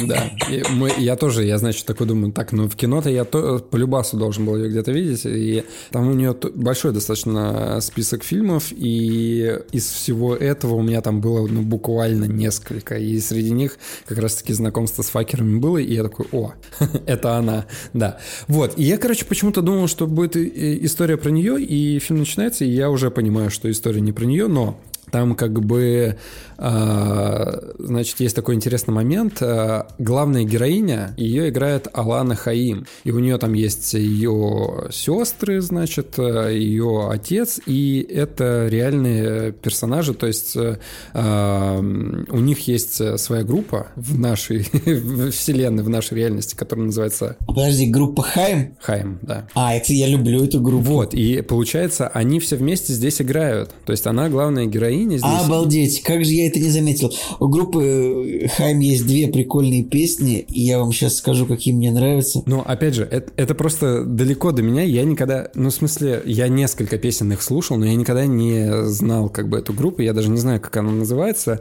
А просто уже потом Надя меня посвятила, она говорит, так это же они. Я такой, а кто они? И как бы потом уже вот э, вышло так, Блин, что... что-то много знать нужно, чтобы посмотреть этот фильм Пола Томаса Андерсона. Что-то как-то, чтобы, э, чтобы посмотреть фильмы э, Пола, Уэс, э, Пола W.S. Андерсона, надо знать меньше, мне кажется. Хотя «Обитель зла» тоже не самая простая франшиза для понимания Так э, прикол в том, поколений. что, смотри, я вот, например, ну, не знаю эту группу, а, не знаю историю этого фильма, о чем он был, но это никак не влияет на его общее ощущение. То есть, да, ты можешь быть нереальным поклонником этой группы и увидеть вокалисток в, испол... ну, в ролях этого фильма, и, наверное, как бы это круто, но это не основное, это не движущая сила этого фильма, то есть фильм-то все-таки немножко там про, про другое, вот, и на общее впечатление это очень мало как-то влияет. Ну, ну и в итоге, да, там про Барбару Стрейзен там буквально совсем пару слов, потому что она там упоминается в контексте, когда они встречают персонажа, которого играет Брэдли Купер, и он им говорит о том, что вот я встречаюсь с Барбарой, с Барбарой Стрейзен, вы знаете, кто это? Они такие, ну да, да, да. Вот, и все. Там как бы э, вот в этом фильме самое главное главная как бы фишечка, самое главное, что вам может понравиться, это э, форма. Содержание, оно такое достаточно лайтовое, потому что, ну, ты просто смотришь на отношения подростков, да, в необычных э, декорациях, даже не в декорациях, в необычных обстоятельствах, потому что она его старше, он младше, она еврейка, он э, такой предприимчивый э, школьник, который все время пытается там заработать какие-то деньги, все время открывает разные бизнесы, то есть у него был бизнес по продаже кроватей, которые полностью состоят из воды, ну, то есть такие... Надувные матрасы, это известная штука в американских фильмах, постоянно они это показывают. Да, вот, значит, он их пытался продавать, она работала в... А, и она как бы на него работала, и они все, все это время не могли как бы оформить, осознать свои отношения. То есть она считала, что он слишком мелкий, он э, никак не мог до нее дотянуться с точки зрения вот э, своего возраста и зрелости, и как бы они были бизнес-партнерами, но не были вот э, двумя двумя половинками, которые официально друг с другом э, встречаются. И то есть, и, короче, вот этот парень, он все время что-то пытался сделать, он пытался сам быть актером, у него не получалось э, пробиться, он пытался быть шоуменом, у него не получалось, он пытался продавать эти, э, эти кровати, у него чуть-чуть получилось, потом произошел э, там кризис э, нефтедобычи, э, они на этом погорели, значит, э, пытались продавать, э, пытались э, сыграть на, значит, автоматах с пинболом, ну, короче, вот такая вот история, и весь фильм, он как бы про то, как они вот вместе все эти пути как бы проходили. Но ты в чате написал, что фильм похож на «Магнолию». Да. Но на кинопоиске написано, что фильм похож на «Однажды в Голливуде». Нет, я думаю, что это все-таки «Магнолия», потому что чисто психологически, чисто внутренне, когда ты смотришь э, фильм, который не имеет какой-то вот а, ярко выраженной линии, которая прогрессирует, вот прям, знаешь, начало, середина, конец, да, когда вот ты точно знаешь, что вот здесь был персонаж в определенной точке, в середине он был вот в, вот в таком состоянии, в конце он дошел до этого. Да, здесь есть, да, они встречаются, да, они проходят какую-то там ссору, примирение и так далее, и в конце становятся парой, которые целуются, и все вместе, все счастливы.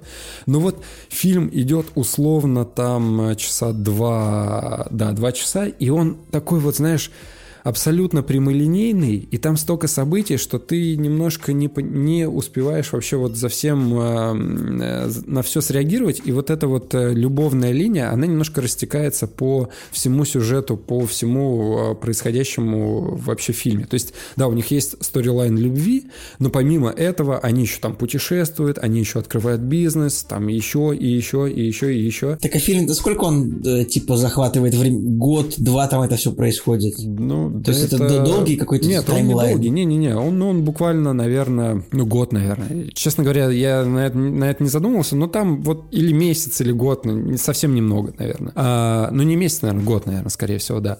Вот, и, значит, фильм уже подходит к концу, и я думаю, блин, вот у меня очень четкое ощущение того, что я только что посмотрел «Магнолию». В «Магнолии» там как бы прикол был в чем? В том, что в конце происходит э, событие, которое затрагивает всех персонажей. Да, лягушки. Такое яркое, да, лягушки, которые падают с неба. Здесь такого нет. Такой, такой спойлер. Ну да, здесь такого нету. Э, нет такого яркого события. Ну, наверное, я не знаю, там можно считать э, появление персонажа Брэдли Купера, потому что он то появляется, то пропадает, то появляется, то пропадает. Вот. Э, но это совсем такое местечковое. Но вот какое-то макро-чувство внутри от того, что ты реально смотришь э, какую-то версию подростковую Магнолии. вот я не знаю, вот у меня такое ощущение было. Ну Но, ладно, какая оценочка? А, я поставил 7. А, у фильма 7,8 на MDB 7,9. Ну просто... Что, переоценил народ чуть-чуть? Что думаешь? Да он, знаешь, этот фильм для любителей э, понаслаждаться именно кино в таком понимании, знаешь, когда вот долгие планы, шикарная музыка, музыка, потрясающие декорации, хорошая, хорошая реально актерская игра. И вот э, каждый кадр ты его вот прям с наслаждением впитываешь в себя, как молоко матери. Ну просто основная история, она достаточно слабая. Ну да, ты можешь проследить, э, например, э, вот я для себя что пытался выцепить. Например, можно проследить какие-то вехи американской культуры. Ну то есть вот эти вот э, надувные кровати из воды, а дефицит э, нефти, когда все там заправлялись, потом бац, не стало бензина, и люди такие, а, господи, в панике, что делать, что делать. Ну и вот там вот таких вот моментов каких-то, которые связаны с шоу-бизнесом, а, с какими-то культовыми шоу и культовыми персонажами, какими-то фильмами. И вот их так вот понемножечку, понемножечку, понемножечку, и у тебя складывается американская культура, короче, вот в этом фильме. Наверное, вот в этом плане это «Однажды в Голливуде». Это вот совсем какая-то маленькая, знаешь, часть, э, и буквально один блок из общего пазла. Все все-таки я бы не стал их э, сравнивать, потому что, ну да, они просто в одно и то же время условно происходят, там очень похожие декорации и классная музыка. Но, мать его, это не объединяет эти фильмы, это просто общие декорации и музыкальное какое-то настроение. Ну, в общем, да, я поставил 7, потому что мне, наверное, вот сторилайн не хватило. Круто было посмотреть на подростковую нестандарт... подростковые нестандартные отношения. Классно. Посмотреть на евреев, как они там в этом мире существовали. Ну и все. Вот э, я послушал классную музыку, нереальные какие-то композиции. Там была Нина Симон. А, ну и, короче, там вот прям куча-куча-куча классных э, э, групп. Ну, ну и все, все, все. Вот 7, да, моя оценка. Ну хорошо. Тогда, в общем, друзья, обязательно сходите, посмотрите лакричную пиццу сами, сделайте выводы. Закажите ее. Закажите ее. Тонкую, как пицца, черную, как лакрица. Кстати, по поводу людей, которые были в зале, знаешь, мы вот это в продолжении истории, что мы меняли билет, потом покупали билет на Кингсмана, сдавали билет на Кингсмана, снова пошли, снова купили билет на лакричную пиццу. И сеанс был притык э, по времени после того, как я прихожу с работы, и мы бежали на этот фильм, то есть э, спускались по метро, по, по эскалатору прям бежали, поднимались тоже, э, бежали. И знаешь, вот ты прибегаешь в кинотеатр, у тебя уже как бы фильм вот-вот начинается, ты такой, господи, ну там же, наверное, еще трейлеры. И мы, значит, все запыхавшиеся забегаем в этот зал. А, еще, кстати, была очень смешная ситуация, потому что у нас был, были места 8-9, а на этом ряду а, девятка была перевернута, и там а, за место девятки было 6. И мы такие, значит, забегаем и смотрим, ага, 6, и я смотрю, что, по идее, дальше места, которые как бы мы посчитали своими, они уже заняты. И я, значит, просто в темноте уже к людям такой, типа, вы, вы заняли наше место, вы что вообще? И они такие, что в панике, что происходит? И я как бы такой, а может быть, это мы виноваты? И думаю, нет, нужно настоять до конца. Я говорю, нет, это вы ошиблись. Они такие, да нет, нет. И мы такие, ну ладно, как бы окей, сели на это место. И мы уже потом в конце поняли, что это на самом деле косяк зала, потому что просто перевернутая девятка была.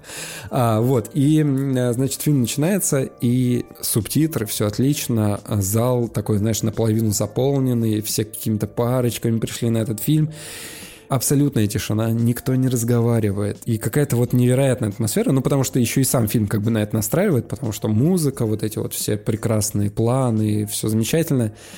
И, значит, э, проходит где-то 20 минут, и я такой думаю, блин, какая потрясающая атмосфера. У меня в кармане лежит билетик от э, кино. Люди пришли утонченные на этот э, сеанс, которые готовы соблюдать тишину и вкушать картину, как бы, да, как полагается. И только я, короче, только я это подумал, девушка слева, которая якобы сидела на наших местах, достает огромный пластиковый пакет, в котором... С чем? А я, кстати, не, я не понял, что там внутри, но а, там, наверное, либо м, какие-то сладости были. Ну, про, короче, вот обло, огромный пластиковый пакет, и внутри э, этого пакета было еще много маленьких пакетов, которые нужно было разворачивать. У русского человека есть два союзника. Это пакет с пакетами. А что-то у нас еще было в прошлом выпуске. Что-то такое было, да, я забыл, что. А, у нас у прокатчиков начало было и еще что-то. У русского человека три союзника. Это начало, Вегас и пакет с пакетами. Я, значит, поворачиваюсь вернусь к этой барышне спустя пять минут. Ну, просто, ну, это, это не, невозможно. Просто невозможно, потому что ты постоянно, короче, шуршишь этими пакетами навязал. Я как бы так поворачиваюсь э, к ней молча. Мне просто, вот у меня, мне кажется, э, взгляд, глаза горели, и она такая тоже медленно на меня поворачивается. Я реально как в кино такой палец к рту подношу, такой... И это, это, скажи честно, это сработало? Да, сработало. Ну, ну а, видно, что ребята на самом деле были, ну, то есть они сами по себе как бы нормальные, то есть адекватные, и просто, наверное, не подумали об этом, но, конечно, это было, это было смешно. Вот, э, но в целом, как бы, да, вот такая история. Тогда с пиццей закончили, сейчас перейдем к чему-нибудь еще. «Кактус» — подкаст о кино и не только. Так, друзья, ну что ж, едем дальше. Мы следующий наш фильм в нашем обсуждении уже на двоих он прям, прям интересный, прям вот это был прям очень интересный киноопыт. Но мы идем по Оскаровским номинантам, так сказать, уже январь, через месяц, через месяц плюс-минус там уже будет премия Оскар, а что-то, или она позже теперь, по-моему, 20 января уже должны, известно, быть номинанты, но пока этой новости не было. Итак, будем обсуждать новый фильм а, Джоэла Коэна, не братьев Коэнов, братьев Коэн, которые обычно всегда снимали фильмы вдвоем, а фильм Джоэла Коэна, который называется «Трагедия Макбета», ну или Макбета, я даже не знаю, честно говоря. Я всю жизнь слышал разные варианты произношения, то буду говорить Макбет, как было в дубляже, который я смотрел. Что меня... Короче, по поводу этого фильма очень много впечатлений, на самом деле, потому что, ну, во-первых, как бы это по пье... это пьеса, роман, это пьеса, да, Шекспир что, пьесы писал? Э, Макбет, пье... да, пьеса.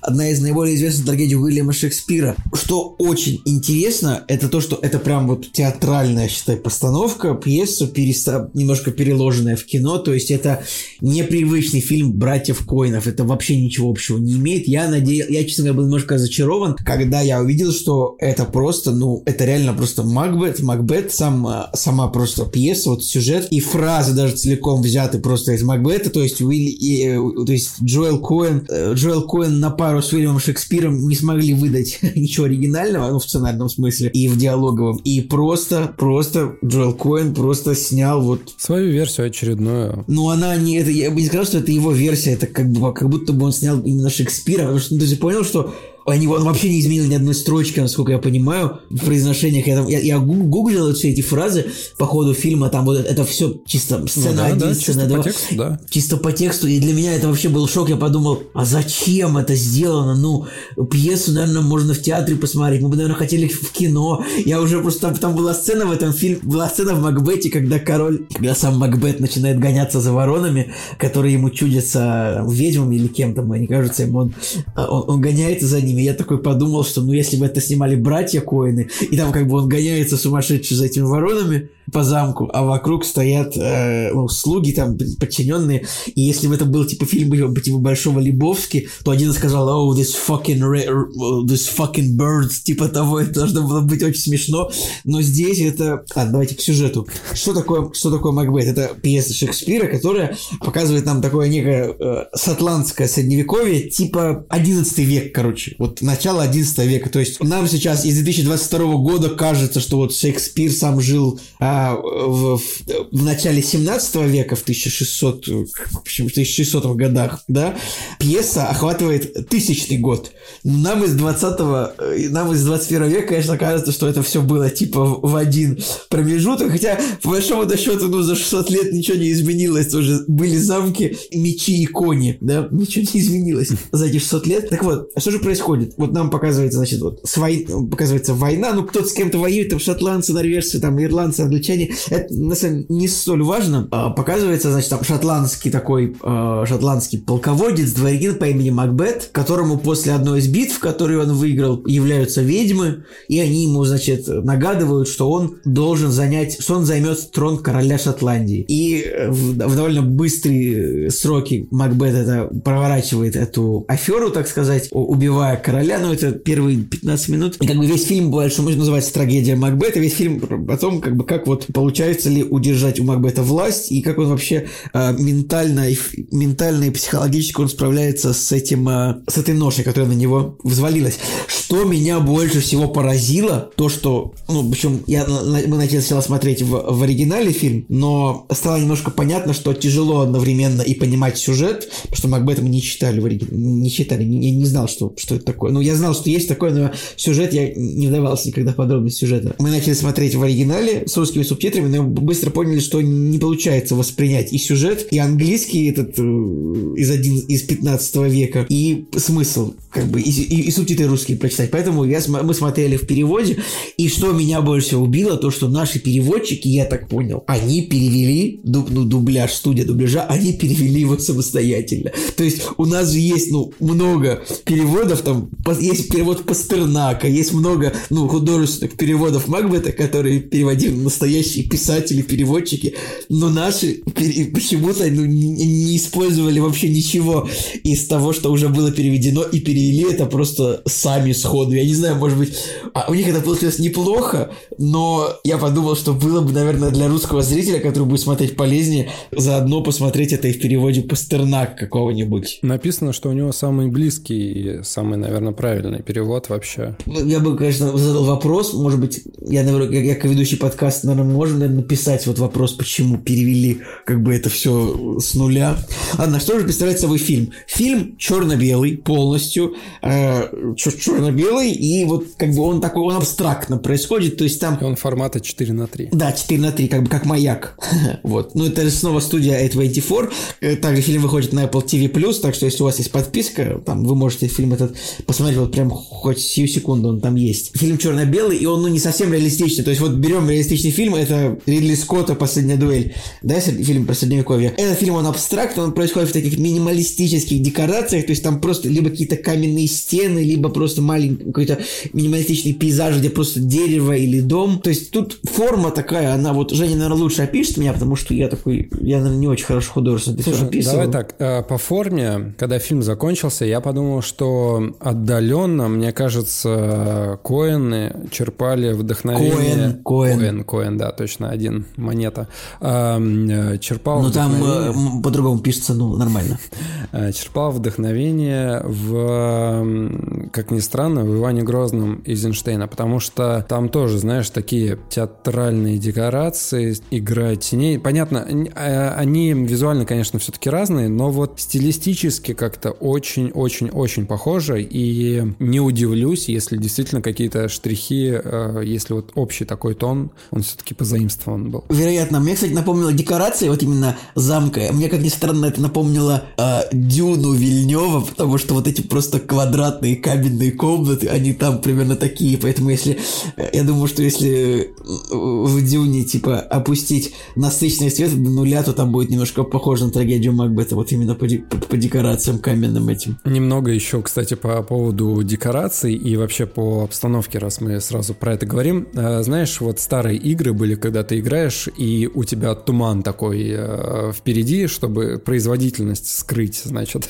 Ну, чтобы дистанция прорисовки, да. Дистанция прорисовки. Вот здесь, мне кажется, такая же схема, потому что, ну, э, стопудово у этого фильма небольшой бюджет, потому что декорации совсем, ну, совсем такие условные, и я думаю, что снято там буквально миллионов за 5-10, наверное, не больше. Сейчас посмотрим. Я тоже думаю, что за 10. И как раз-таки вот этот туман, который там, это чисто вот такой художественный прием, который как бы с одной стороны, да, тебе придает э, таинственности, мистики и всего прочего, что отлично как бы вписывается в общую историю, и с другой стороны выполняет еще такую э, схему как бы э, уменьшения бюджета.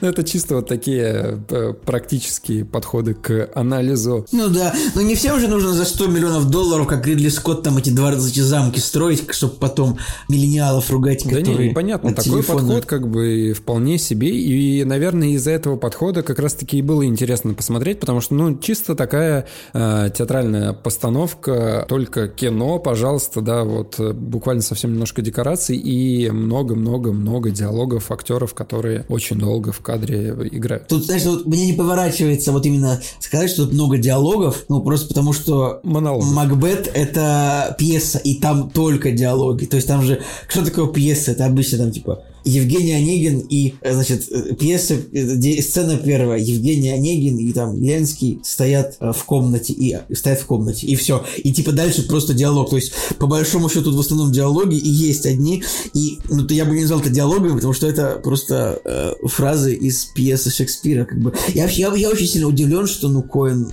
не стал это все перерабатывать, потому что я, это, я считаю, это, я считаю, это, это очень интересно все выглядело, красиво, это очень полезный опыт для зрителя, зрителя, который не, не читал Макбета и не знает, что это такое, но я считаю, что режиссерский это халтура небольшая именно, потому что, ну, ну короче, в главной роли э, самого Макбета играет Дензел Вашингтон, любимый актер русского зрителя, у меня уже был, была в каком-то выпуске, не знаю, моя теория Дензела Вашингтона, то, что на кинопоиске в среднем рейтинге всех фильмов, ну, там 85% фильмов Дензел Вашингтон на кинопоиске имеют рейтинг выше, чем на MDB, потому что это такой, это, как ни странно, один из русских народных актеров тоже. Это не очевидно, но это так. Посмотрите. Он, кстати, да, нужно сказать о том, что его сразу же номинировали на «Золотой глобус» э, в качестве, в разделе «Главная мужская роль», и он не взял, да, взял у нас э, Уилл Смит, но номинация как бы есть, и вот здесь вот я тебя сразу перебиваю, просто хочу сказать о том, что для меня самый главный минус, наверное, в этой картине это реально Дензел Вашингтон, потому что Но, на мой взгляд, абсолютно не вывез эту картину. У него не меняются эмоции, у него не меняется походка, он никак не трансформируется из человека, который только что прошел битву, который э, совершил убийство и которого теперь э, как бы ад пожирает изнутри, он сомневается и потом становится тираном абсолютно никакой трансформации. То есть, да, он крутой экшеновый актер, у него очень неплохие здесь э, боевые сцены, коих там всего две, по-моему, да, он хорошо там в них смотрится, все как нужно, но э, с точки зрения драматургии, знаешь, вот у меня такое ощущение сложилось, что он э, как будто на прослушивание, вот он пытается, да, что-то показать э, э, режиссеру о том, что вот, вот, вот я вот в этой роли могу вот сыграть так. Просто, когда в кадре появляется Фрэнсис Макдорман, и когда значит, Вашингтон тоже играет. Абсолютно разное какое-то мироощущение актерского мастерства, потому что там есть, ну вот с ее стороны, есть какое-то именно понимание персонажа и трансформация, изменения э, визуальное, там, какое-то когнитивное, не знаю, вот. А у Вашингтона вообще просто... Я сейчас прочитал, что Джоэл Коэн, который является мужем Фрэнсис Макдорманд, задумался об идее поставить Макбет это в тот момент, когда Фрэнсис Макдорманд, его супруга, заявила, что хотела бы, мечтала бы сыграть роль леди Макбет. Но тут, я не знаю, можно уж называть, можно назвать мистера Коэна, конечно, подкаблучником. Эм, но, не знаю, наверное, это, короче, фильм получился, вот, это не лучший фильм года, конечно, и я очень сомневаюсь, что он может взять какой-то Оскар. Ну, если, Монтаж если он возьмет, я, я знаю. очень сильно опечалюсь. Короче, фильм интересный, интересная роль. Вот, кстати, вот женщина, которая сыграла трех ведьм, которую зовут, актрису зовут Кэтрин Хантер, сейчас скажу. Кэтрин Хантер, да. Кэтрин Хантер. Это просто разрыв. Вот, вот э, она, сразу, пожалуйста, Оскар. Она, 2, наверное, имеет, имеет право, да, вполне получить какую-то номинацию на второго плана женскую роль. Короче, вот я смотрел этот фильм, и появляется, появляется вот эта ведьма, которая, у которой, значит, появляется расстроение личности и пластика рук, мимика на лице, потом еще и другой персонаж, которого она полностью играет, то есть такой дьявольский, дьявольский персонаж, искуситель, предсказатель, вообще просто. Я Кстати, вот... странно, что ее на Золотом Глобусе тоже не отметили. Да, очень странно. То есть, пожалуйста, вы берете абсолютно деревянного Дензела, который, ну, я, и, окей, это субъективное мнение, конечно же, но я очень уверен, что оно может пере, пере, перерасти в абсолютно объективное, потому что, ну, не было у него вообще на лице никаких эмоций. Ну, короче, вот, его номинируют, а эту барышню, у которой, ну, диапазон э, какой-то невероятный. Опять же, пластика, мимика, голос, что самое важное, голос, потому потому что в оригинале ее голос звучит просто, ну, очень так проникновенно, и ты такой, ну, верю, реально верю по Станиславскому, вообще все максимально на 100%. И нет никакой номинации, как так? Ну, я вообще ладно, не понимаю. Посмотрим. Я на самом деле думал вообще, что мы это превратим во что-нибудь веселое будем. Я вообще думал, что мы будем Макбета по ролям читать, то есть я с тобой, мне кажется, это было бы весело. Да, это было бы интересно. И мы бы Ты выбрали когда мне сказал, я порадовался. Мы, мы бы выбрали две, две женские сцены сцены, то есть где там, можно, не знаю, если там сцена, где женщины играют, да шучу. В общем, мы бы сначала читали Макбета в оригинале, по-русски, а потом бы в оригинале еще читать было, я подумал, что это будет сли- сли- слишком... Давай так, если в комментариях, то... Вот да, если, если в комментариях будет а, какая-то это самая, какая-то активность по этому поводу, мы с Женей в следующем выпуске а, прочитаем с удовольствием. Макбета в оригинале. В оригинале, в смысле, вот шекспировского, в, ну, в переводе, конечно, Пастернака. Еще, кстати, из такого интересного, во-первых, здесь появляется актер, которого зовут э, Гарри Меллинг, и я такой... Ну это Дадли Дурсель, это которого, же еще, которого еще можно было увидеть его в сериале «Ход королевы». Пока что у него карьера, по количеству интересных фильмов для зрителя, у него карьера пока складывается, мне кажется, лучше всех из тех, кто играл да, детей в вот Гарри у меня точно такая же мысль была, потому что я ставлю на паузу, думаю, неужели это Дадли? Открываю его список фильмов, и у него, да, действительно достаточно большой послужной послужной список, он и Коинов до этого немножко играл, и мне почему-то так за него стало приятно, очень хорошо, я думаю, не, молодец парень, очень круто. Николай Солнышко будет расстроен, потому что его любимый актер Брэндон Глисон здесь просто, ну, убит, типа, на шестой минуте фильма, ну, это, извините, так. Да, совсем немного. Кстати, да. а, Кэтрин Хантер, которую мы только что здесь прославляли, она тоже играла в Гарри Поттере, появлялась в этой саге. Ну, наверное, у нее была какая-то проходная третьестепенная, пятистепенная роль. Я сейчас скажу, мисс Арабелла Фиг, я, честно говоря, не, не понимаю, что это за персонаж даже. Ну да ладно, ну как бы и была, и была, это же хорошо. Вот уже несколько персонажей из Гарри Поттера здесь появляется. И еще, что нужно знать, да, то есть смотрите, у нас э, персонаж, вообще история о том, как человек э, покушается на жизнь, э, значит, короля, убивает его, дабы стать самому королем владений. И он становится тираном. Я изначально не, не зря привел сравнение с Иваном Грозным, потому что и там, и там э, показывается тирания и трансформация персонажа из такого светлого, благородного человека, да, которого вот сжирают разные причины, да, и которые в конце концов становятся тиранами, и вот у них такая нелегкая судьба. Просто вот если по десятибальной шкале оценить, да, развитие персонажей и их изменений, и их э, вот этот жизненный путь, чтобы ты прочувствовал изначально одного персонажа и потом другого. Иван Грозный, 10 из 10, трагедия Макбет Коэна, 1 из 10. Ну, то есть это же основная суть этого фильма, показать, э, как и его жену... Ну, видимо и ведьму, да. Ну, короче, как его жену, вот, э, э, вот это чувство, оно убивает, умертвляет, да, как они страдают из-за из этого поступка. И как с ним э, в итоге все вот это вот, э, какая у него трагическая судьба.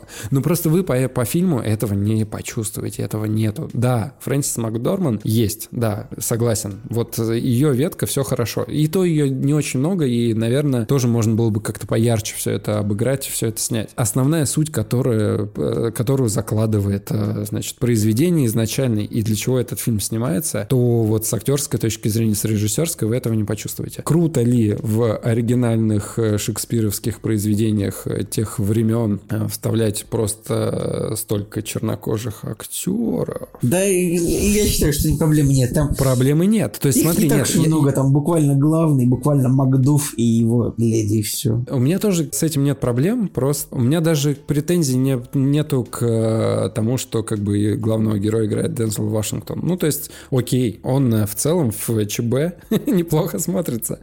Слушай, блин, по поводу этого вышел же сериал, э, который называется «Анна Болейн». Да, да, это, это старая да, история. Вот У него дикая. рейтинг, э, ну, в общем, Анна Болейн, значит, это королева, да, а тоже английская королева, тоже из Средневековья. Ее играет в этом сериале, типа, чернокожая девушка, и у сериала рейтинг на кинопоиске 1,6.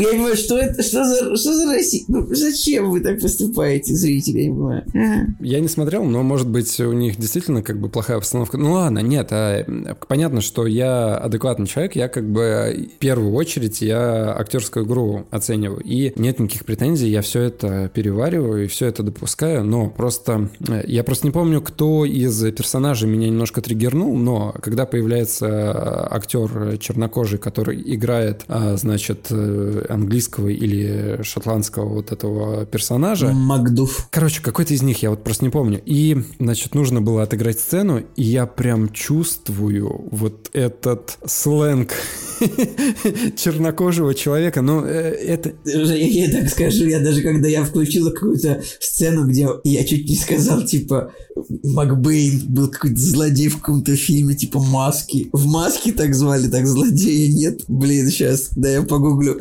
мой point был в том, что вот-вот, условно, и я бы услышал от этого персонажа motherfucker. Ну, понятно, что нет, такого не было, но какой-то вот актерский посыл из э, все равно вот, э, не знаю, диалект, да, у актера. Короче, можно я, я говорю, что я переключил Макбета на одну сцену, где Дензел Вашингтон, типа, кричит, я такой, а, ну, это, конечно, Макбет, но он все равно ругается, как чернокожий. Да, да, да, вот, вот, вот, именно такая формулировка. И я такой, ну, серьезно, я ничего против не имею, но это же не оно. Так, нет, зачем вы это снимаете? Ну, снимите тогда, не грозите Южному Централу в декорациях таких же. А, ну, ладно. Не грози Южному Централу, попивая вино у себя в ковдоре, как говорится. Вот, вот именно, да. Ну и, короче, вот по итогу что-то я, наверное, 7 поставлю этой картине, потому что, ну, в целом, да, актерские работы там есть очень хорошие, э, жанровая такая составляющая, конечно, оригинальный посыл произведения, конечно, очень впечатляет и захватывает, и очень интересно за этим всем наблюдать. Но вот реализация, как бы фильм заканчивается такой, ну, ну окей. И в этой связи очень хочется посмотреть э, фильм Орсона Уэллса, он же снимал э, «Гражданина Кейна», и у него есть версия э, Макбета. Вот, и мне стало интересно посмотреть его версию. Потому что в разных рецензиях написано, что, конечно же, э, он был посмелее вот в своих э, таких творческих изысканиях относительно данного произведения. Конечно, он был посмелее, потому что Джоэл Коэн просто подкаблучник. А, так я, я вспомнил, что Макбейн это был такой герой в Симпсонах. У меня просто в чертогах разума где-то лежало. Ладно, друзья, я считаю, что вот полезно, полезно любителям кино посмотреть трагедию Макбета. Интересно, интересная постановочка, хорошие актерские работы, а, хороший русский перевод.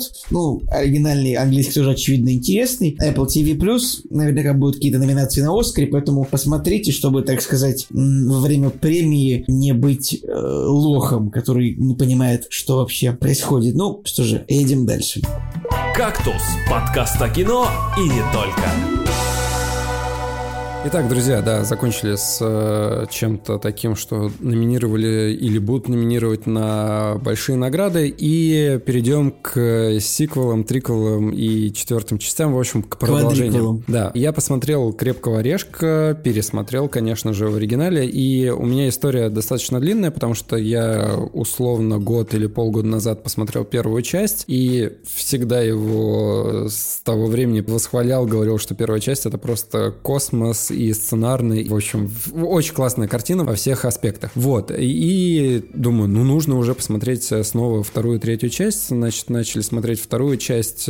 Там ее уже снимал Ренни Харлин. Режиссер, который дальше скатился и не снял больше ничего крутого, но во всех фильмах у него теперь стоит о том, что он режиссер второго «Крепкого орешка». И надо отдать должное. Второй «Крепкий орешек», он продолжает тематику. Там такая же рождественская, значит, такое же рождественское настроение, масштабнее фильм фильм стал, все такие же злодеи, но как бы фильм не растерял своей логики. Да, может быть, э, злодеи такие карикатурные, конечно же, все вот прям при виде злодея можно сразу сказать злодей, арестуйте вот его сразу, и как бы фильм сразу закончится. Вот, но э, вторая часть, она реально выдержана в каноне первой. Там есть глупые моменты, над которыми можно так позадавать вопросы, но вот в целом логика картины не рушится. Персонажи действуют э, достаточно адекватно, злодеи действуют достаточно изобретательно, изобретательно. Очень много крутых сцен, например, где главный герой катапультируется с самолета. Классно выглядит все. И значит, вот вторая часть заканчивается. Надя говорит, что это ее любимая часть, и она лучше первой. Я говорю, нет, первая лучше. Ну, в общем, так или иначе, первые две, они классные. И мы сразу же смотрим третью часть, и я говорю, что третья, она как бы тоже клевая. Я вообще третью вообще обожаю. Третья просто. классная. Джереми Айронс, Сэмюэль Джексон, там просто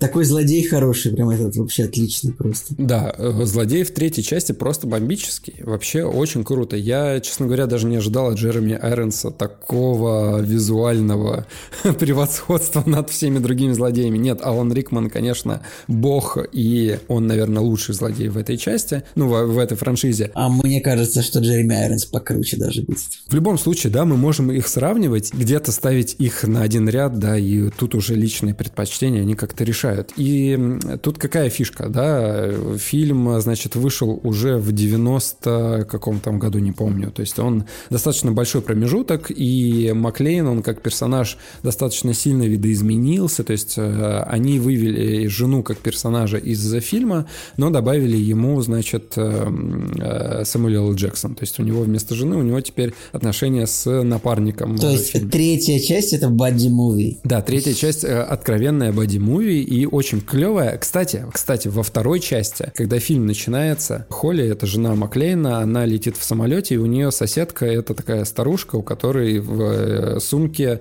значит, электрошокер. И там есть сцена, где вот бабушка говорит э, вот этой Холли, персонажу жены, о том, что вот смотри, у меня есть электрошокер, и камера наводится на эту сумку, а у нее журнал, а, где на первом плане постер из э, смертельного оружия. Ну, то есть это круто. То есть, по идее, смертельное оружие в той же вселенной, что и крепкий орешек. Была бы интересная мультивселенная в 90-х годах могли бы снять, но сейчас, конечно, момент упущен, потому что, а, значит, Брюс Уиллис, ну, уже снимается в фильмах с рейтингом 3.1, Мел Гибсон давно отменен. Не, Мел Гибсон уже вернулся. Кстати. Ну так, он все равно, он все равно не нужен особо. Он же будет снимать э, заключительную часть. Да, смертельного оружия. Смертельного, смертельного оружия. оружия. Да, потом этот самый Дэнни Гловер, я забыл, честно говоря, давно он тоже не снимался в кино, мне кажется, он на нормальных ролях. Ну, в общем, продолжай, пожалуйста. Да, и на третьей части возвращается Джон э, Мактирнан, который снял первую часть, который снял «Хищника». Вот, в общем, классный режиссер. Конечно, у него и говнецо было в его карьере, потому что я до сих пор не могу простить последнего киногероя. Это просто ужасное вообще. Да, я любил его в детстве. я вот пересмотрел и думаю, нет, как-то странно. Ну ладно, а, там на 6 на самом деле. И, в общем, вот он снимает «Крепкого орешка 3», и все в этом фильме круто. Там супер масштабные съемки, а это 95-й год. А, просто, если задуматься, все снято на натуре. Никакого зеленого экрана, все на пленочке, все вот прям а, практически спецэффекты. Э, там а, из э, таких комбинированных съемок, знаешь, что было? Когда Маклейн просто из э, канализации вылетал в потоки воды. Там прям видно, что они его смонтировали. Но вот все остальное, оно же очень масштабное. Все эти уличные съемки. Да, вообще я как бы, да блин, великая сцена, где Брюс Уиллис с плакатом «Я ненавижу чернокожих» стоит на улице, они к нему подходят такие, ты чё, это просто круто. Да, я к чему просто все это клоню, я к тому, что вот старая школа боевиков, вот таких вот классических, типа «Крепкого орешка» или, э, там, не знаю, «Полицейский из Беверли-Хиллз» или то же самое «Смертельное оружие». Ну, в общем, эм, когда не было компьютерной графики, все это просто настолько шло на пользу картине, что, ну, сделать плохо было достаточно сложно. Если у тебя есть талант, как у этих режиссеров, есть крутые актеры, пожалуйста, вот «Крепкий орешек 1», «Крепкий орешек 3» и все вот э, фильмы, которые в этой категории выходят. Я очень, очень, очень как бы э, рад был посмотреть третью часть, и потом мы переходим к четвертой, и вот тут вот просто то, о чем мы хотели поговорить, то, что нас триггернуло вот всех троих, даже Коля Солнышко с Кубы написал о том, что... Я не, там... я на самом деле, я не пересматривал, но вот мои последние впечатления о четвертом «Крепком орешке», мне фильм понравился очень сильно, мне показался он крутым, поэтому я вот не смогу тебя в критике поддержать, во-первых, потому что не помню, во-вторых, потому что мне кажется, что он хороший. Вот, вот, смотри, у меня была такая же тема, потому что Надя такая, я не буду смотреть четвертую часть, давай посмотрим «Гнев человеческий». Я говорю, нет, давай не будем смотреть «Гнев человеческий», давай посмотрим четвертую часть «Крепкого орешка», потому что у нее оценки хорошие, и у меня воспоминания одни хорошие. Я когда ее смотрел, подумал, ну, ты ну, нормально, ну, нормальный фильм, переломил, нормальный фильм. Переломил ситуацию, не то что Джоэл Коэн. Да, мы начинаем смотреть четвертую часть, и все, все, все, все в этом фильме максимально плохо. Нет, там есть, э, там музыка неплохая, а там, э, знаешь что, там частично э, хорошие актеры, то есть там Джастин Лонг, который играет его теперь напарника, это, это такой ботан-программист, и который теперь... Блин, я на самом деле терпеть не могу Джастина Лонга, я бы с ним в одном поле, простите, срать не сел. Просто вот, а мне что... как-то понравилось. То есть я, я, я начал смотреть, и не скажу, что это, конечно, выдающаяся какая-то роль, но в целом, как бы, да, видно, что парень отыгрывает и нормально, хорошо играет. Думаю, окей. Брюс, на Брюса Уиллиса немножко жалко стало смотреть, потому что э, его персонаж в этой части, он немножко стал менее узнаваемым, потому что у него до этого была какая-то глубина и чувство... Ну, просто потому что ты делай это самое различие, потому что в третьем «Крепком орешке» еще играл настоящий Брюс Уиллис, а в четвертом это уже лысый Брюс Уиллис, это уже, ну, другой актер. Другой актер, да. Ну, короче, э, даже вот в исполнении Брюса его персонаж как немножко потерял. Да, там есть его классические какие-то эмоции, его фразы и так далее. Но вот общее ощущение от персонажа, то, что он где-то потерялся вот в этих десятилетиях э, спустя. Бог ты с ним, ладно, окей, я могу смотреть на этого Брюса Уиллиса, он мне до сих пор нравится, он до сих пор тащит этого персонажа, там есть интересные моменты с э, тем, как он расправляется с, со злодеями и как он реагирует на происходящее. Вот в этом как бы э, плюс этого персонажа.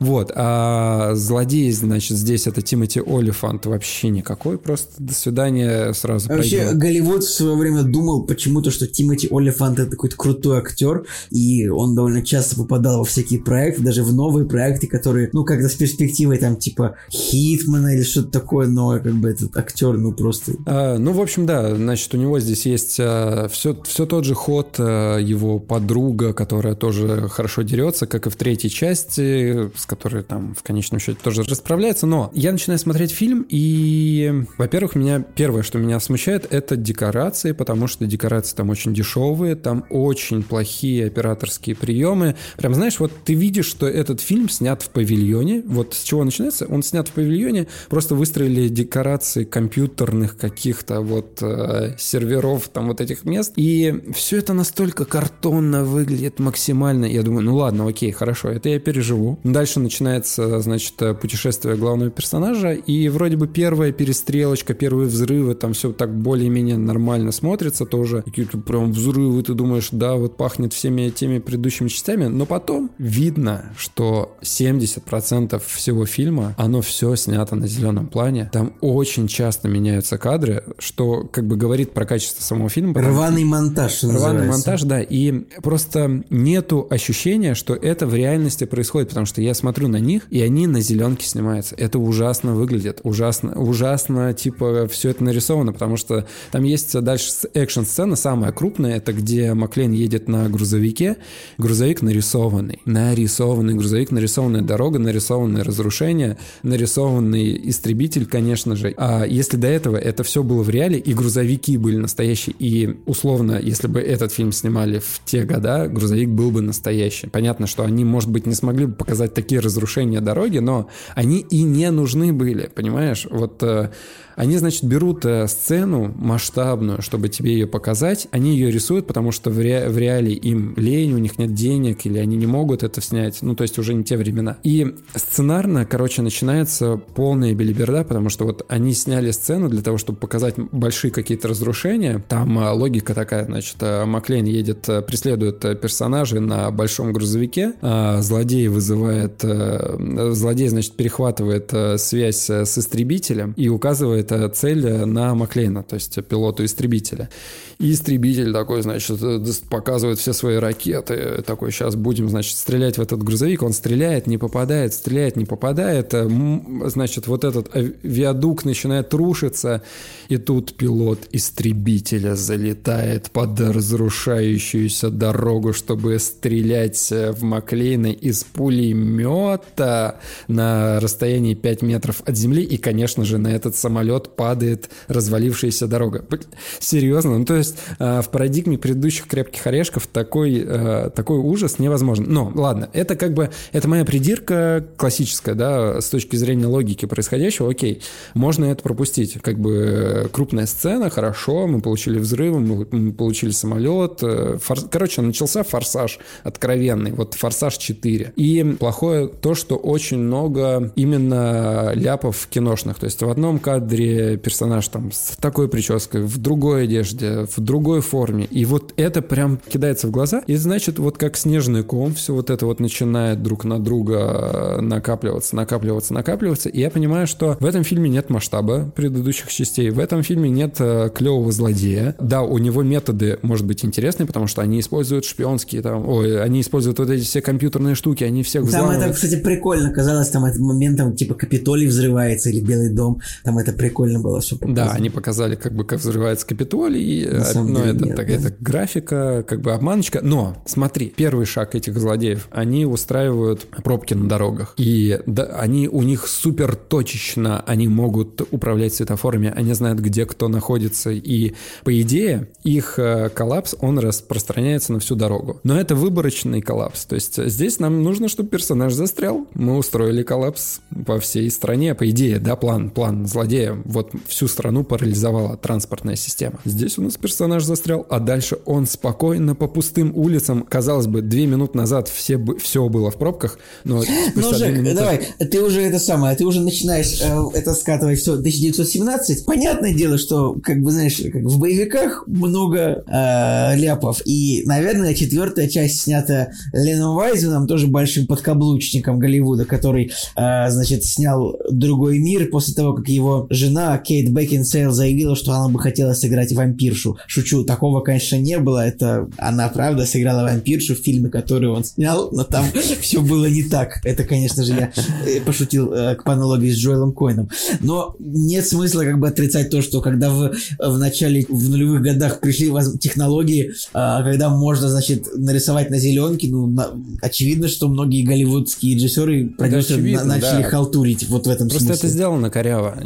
Э, действительно, если ты вот сейчас будешь присматриваться, там даже присматриваться на самом деле не надо. Это видно вот невооруженным взглядом, потому что мы не сидели вот как профессионалы такие, вот мы смотрим четвертого крепкого орешка, чтобы его раздраконить и разобрать. Нет, мы сидели, на самом деле у нас были параллельные дела какие-то, мы еще немножко даже на что-то, может быть, отвлекались. И вот таким вот даже взглядом все эти косяки были видны. Окей, да, можно это все опустить, можно опустить весь этот сценарный бред, потому что, окей, я, может быть, докапываюсь к, ко всему происходящему. Может, только самую чуточку, если, может быть.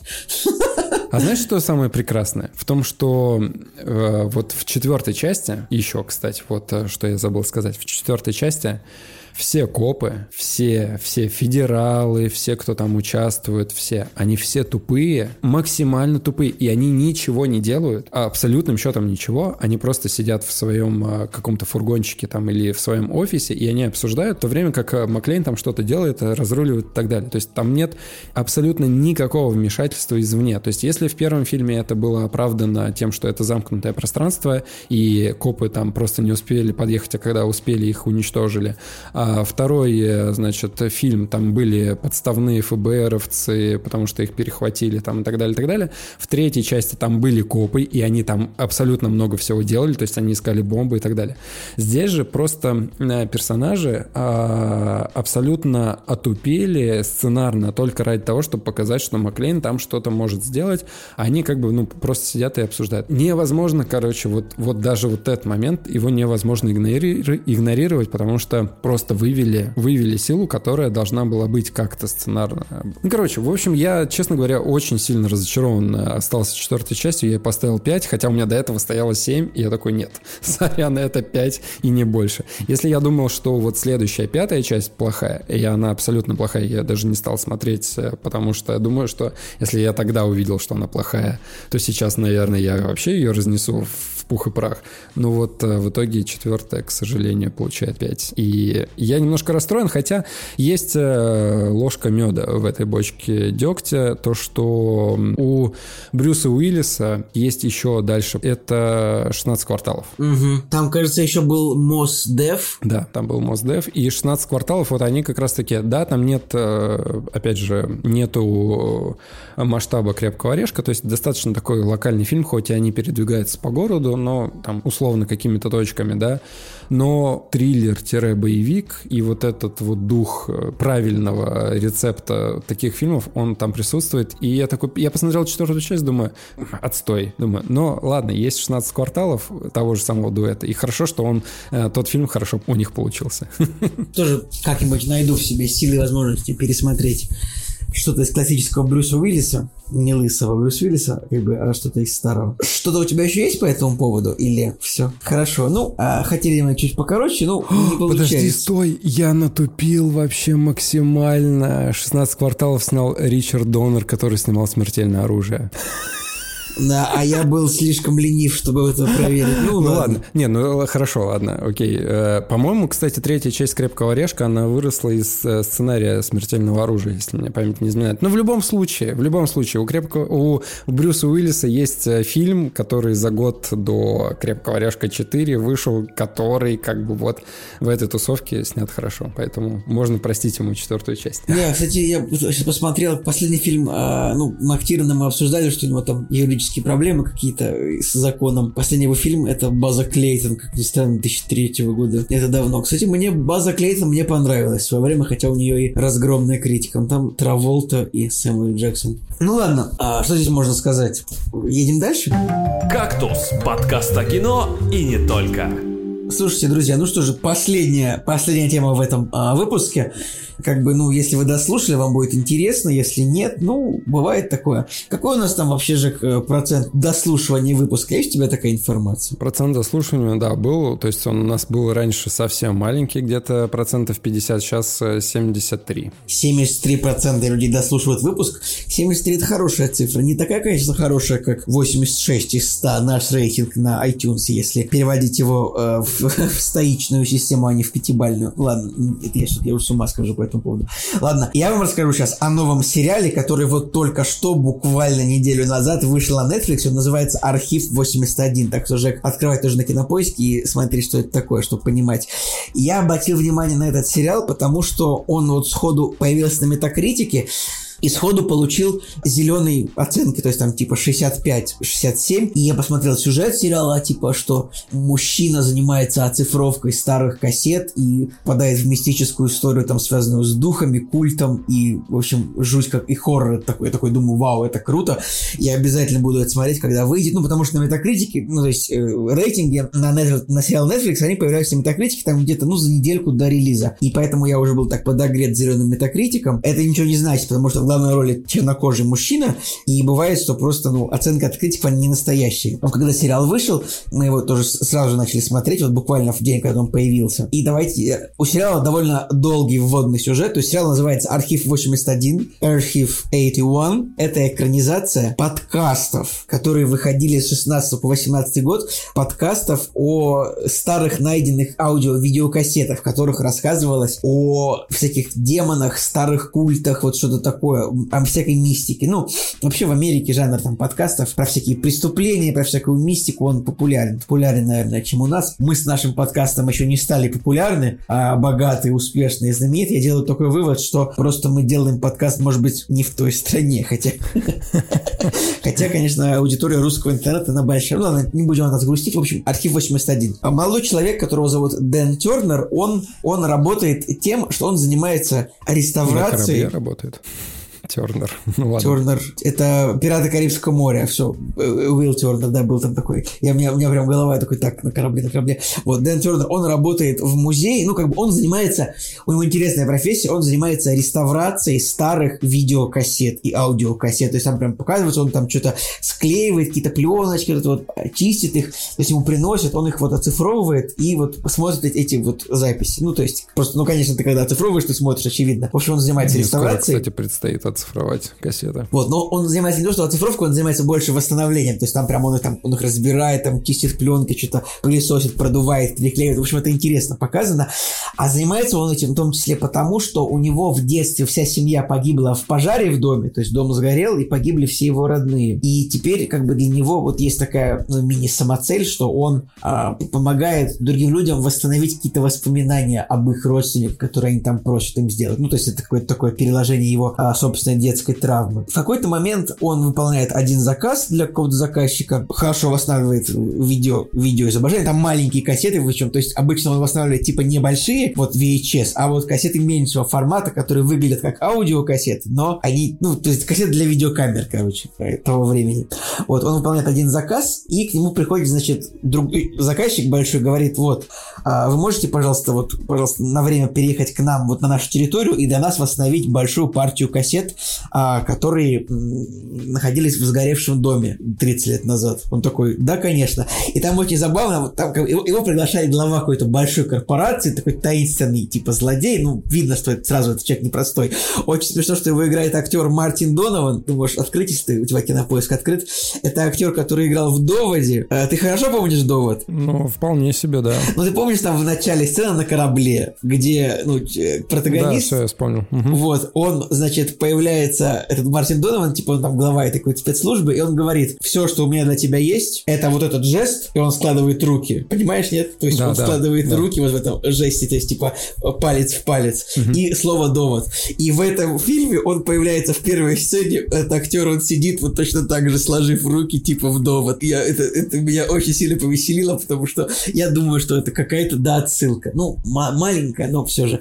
Вот. А он дает нашему герою задание, вот ты переезжаешь на неделю к нам тут на территорию, и, ну, не на неделю, на какое-то количество времени, ты переезжаешь там на территорию и занимаешься как бы восстановлением этих кассет. Они очень важные, как бы это вот большие деньги мы тебе заплатим, и это будет как бы тоже конфиденциально, никому не передавай, никакую информацию. Он такой, ну да, конечно, хорошо. Наш герой приезжает на эту территорию, оказывается, что это какой-то такой на терри... какая-то вот отдаленная территория, там какой-то небольшой полуподземный комплекс расположенный вот где-то за городом, там с... А, а, он огорожен там оградой, там такое ну, типичное киношное такое событие, что герой приезжает куда-то жить один, и там какие-то начинают видения его глюки преследовать, и герой начинает оцифровывать эти кассеты. Он начинает их восстанавливать, оцифровывать, и в какой-то момент, а на этих кассетах прям я долго рассказываю сюжет, но как бы это прям надо, чтобы людей заинтересовать.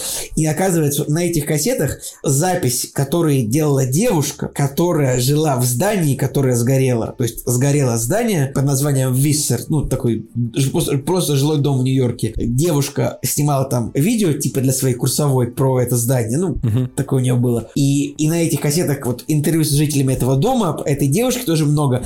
И наш Дэн Тернер занимается, занимается оцифровкой. И в какой-то момент на этих записях оказывается его отец, который работал э, психотерапевтом. В общем, дальше сюжет начинает раскручиваться, то есть там уже в первой серии там э, вот какие-то такие моменты типа из звонка, что вот он смотрит старые видео, и в перерывах между кадрами там какой-то монстр на него смотрит через экран. Все, все чем дальше, 8 серий в сериале, там, чем дальше и дальше, там какие-то невероятные истории на этих кассетах, там, в общем, короче, в целом, это сериал об истории долгого древнего культа, там, прямо это, короче, это супер зловеще, там есть прям страшные сцены, и там очень долго тоже раскручивается момент, все-таки это все глюки нашего героя, или правда в сериале происходит сверхъестественное что-то. Я люблю эти сериалы, которые долго ведут зрителя за нос, водят, типа это глюки героя, потому что там постоянно начинает происходить фантастика, бах, герой просыпается, и это просто был сон.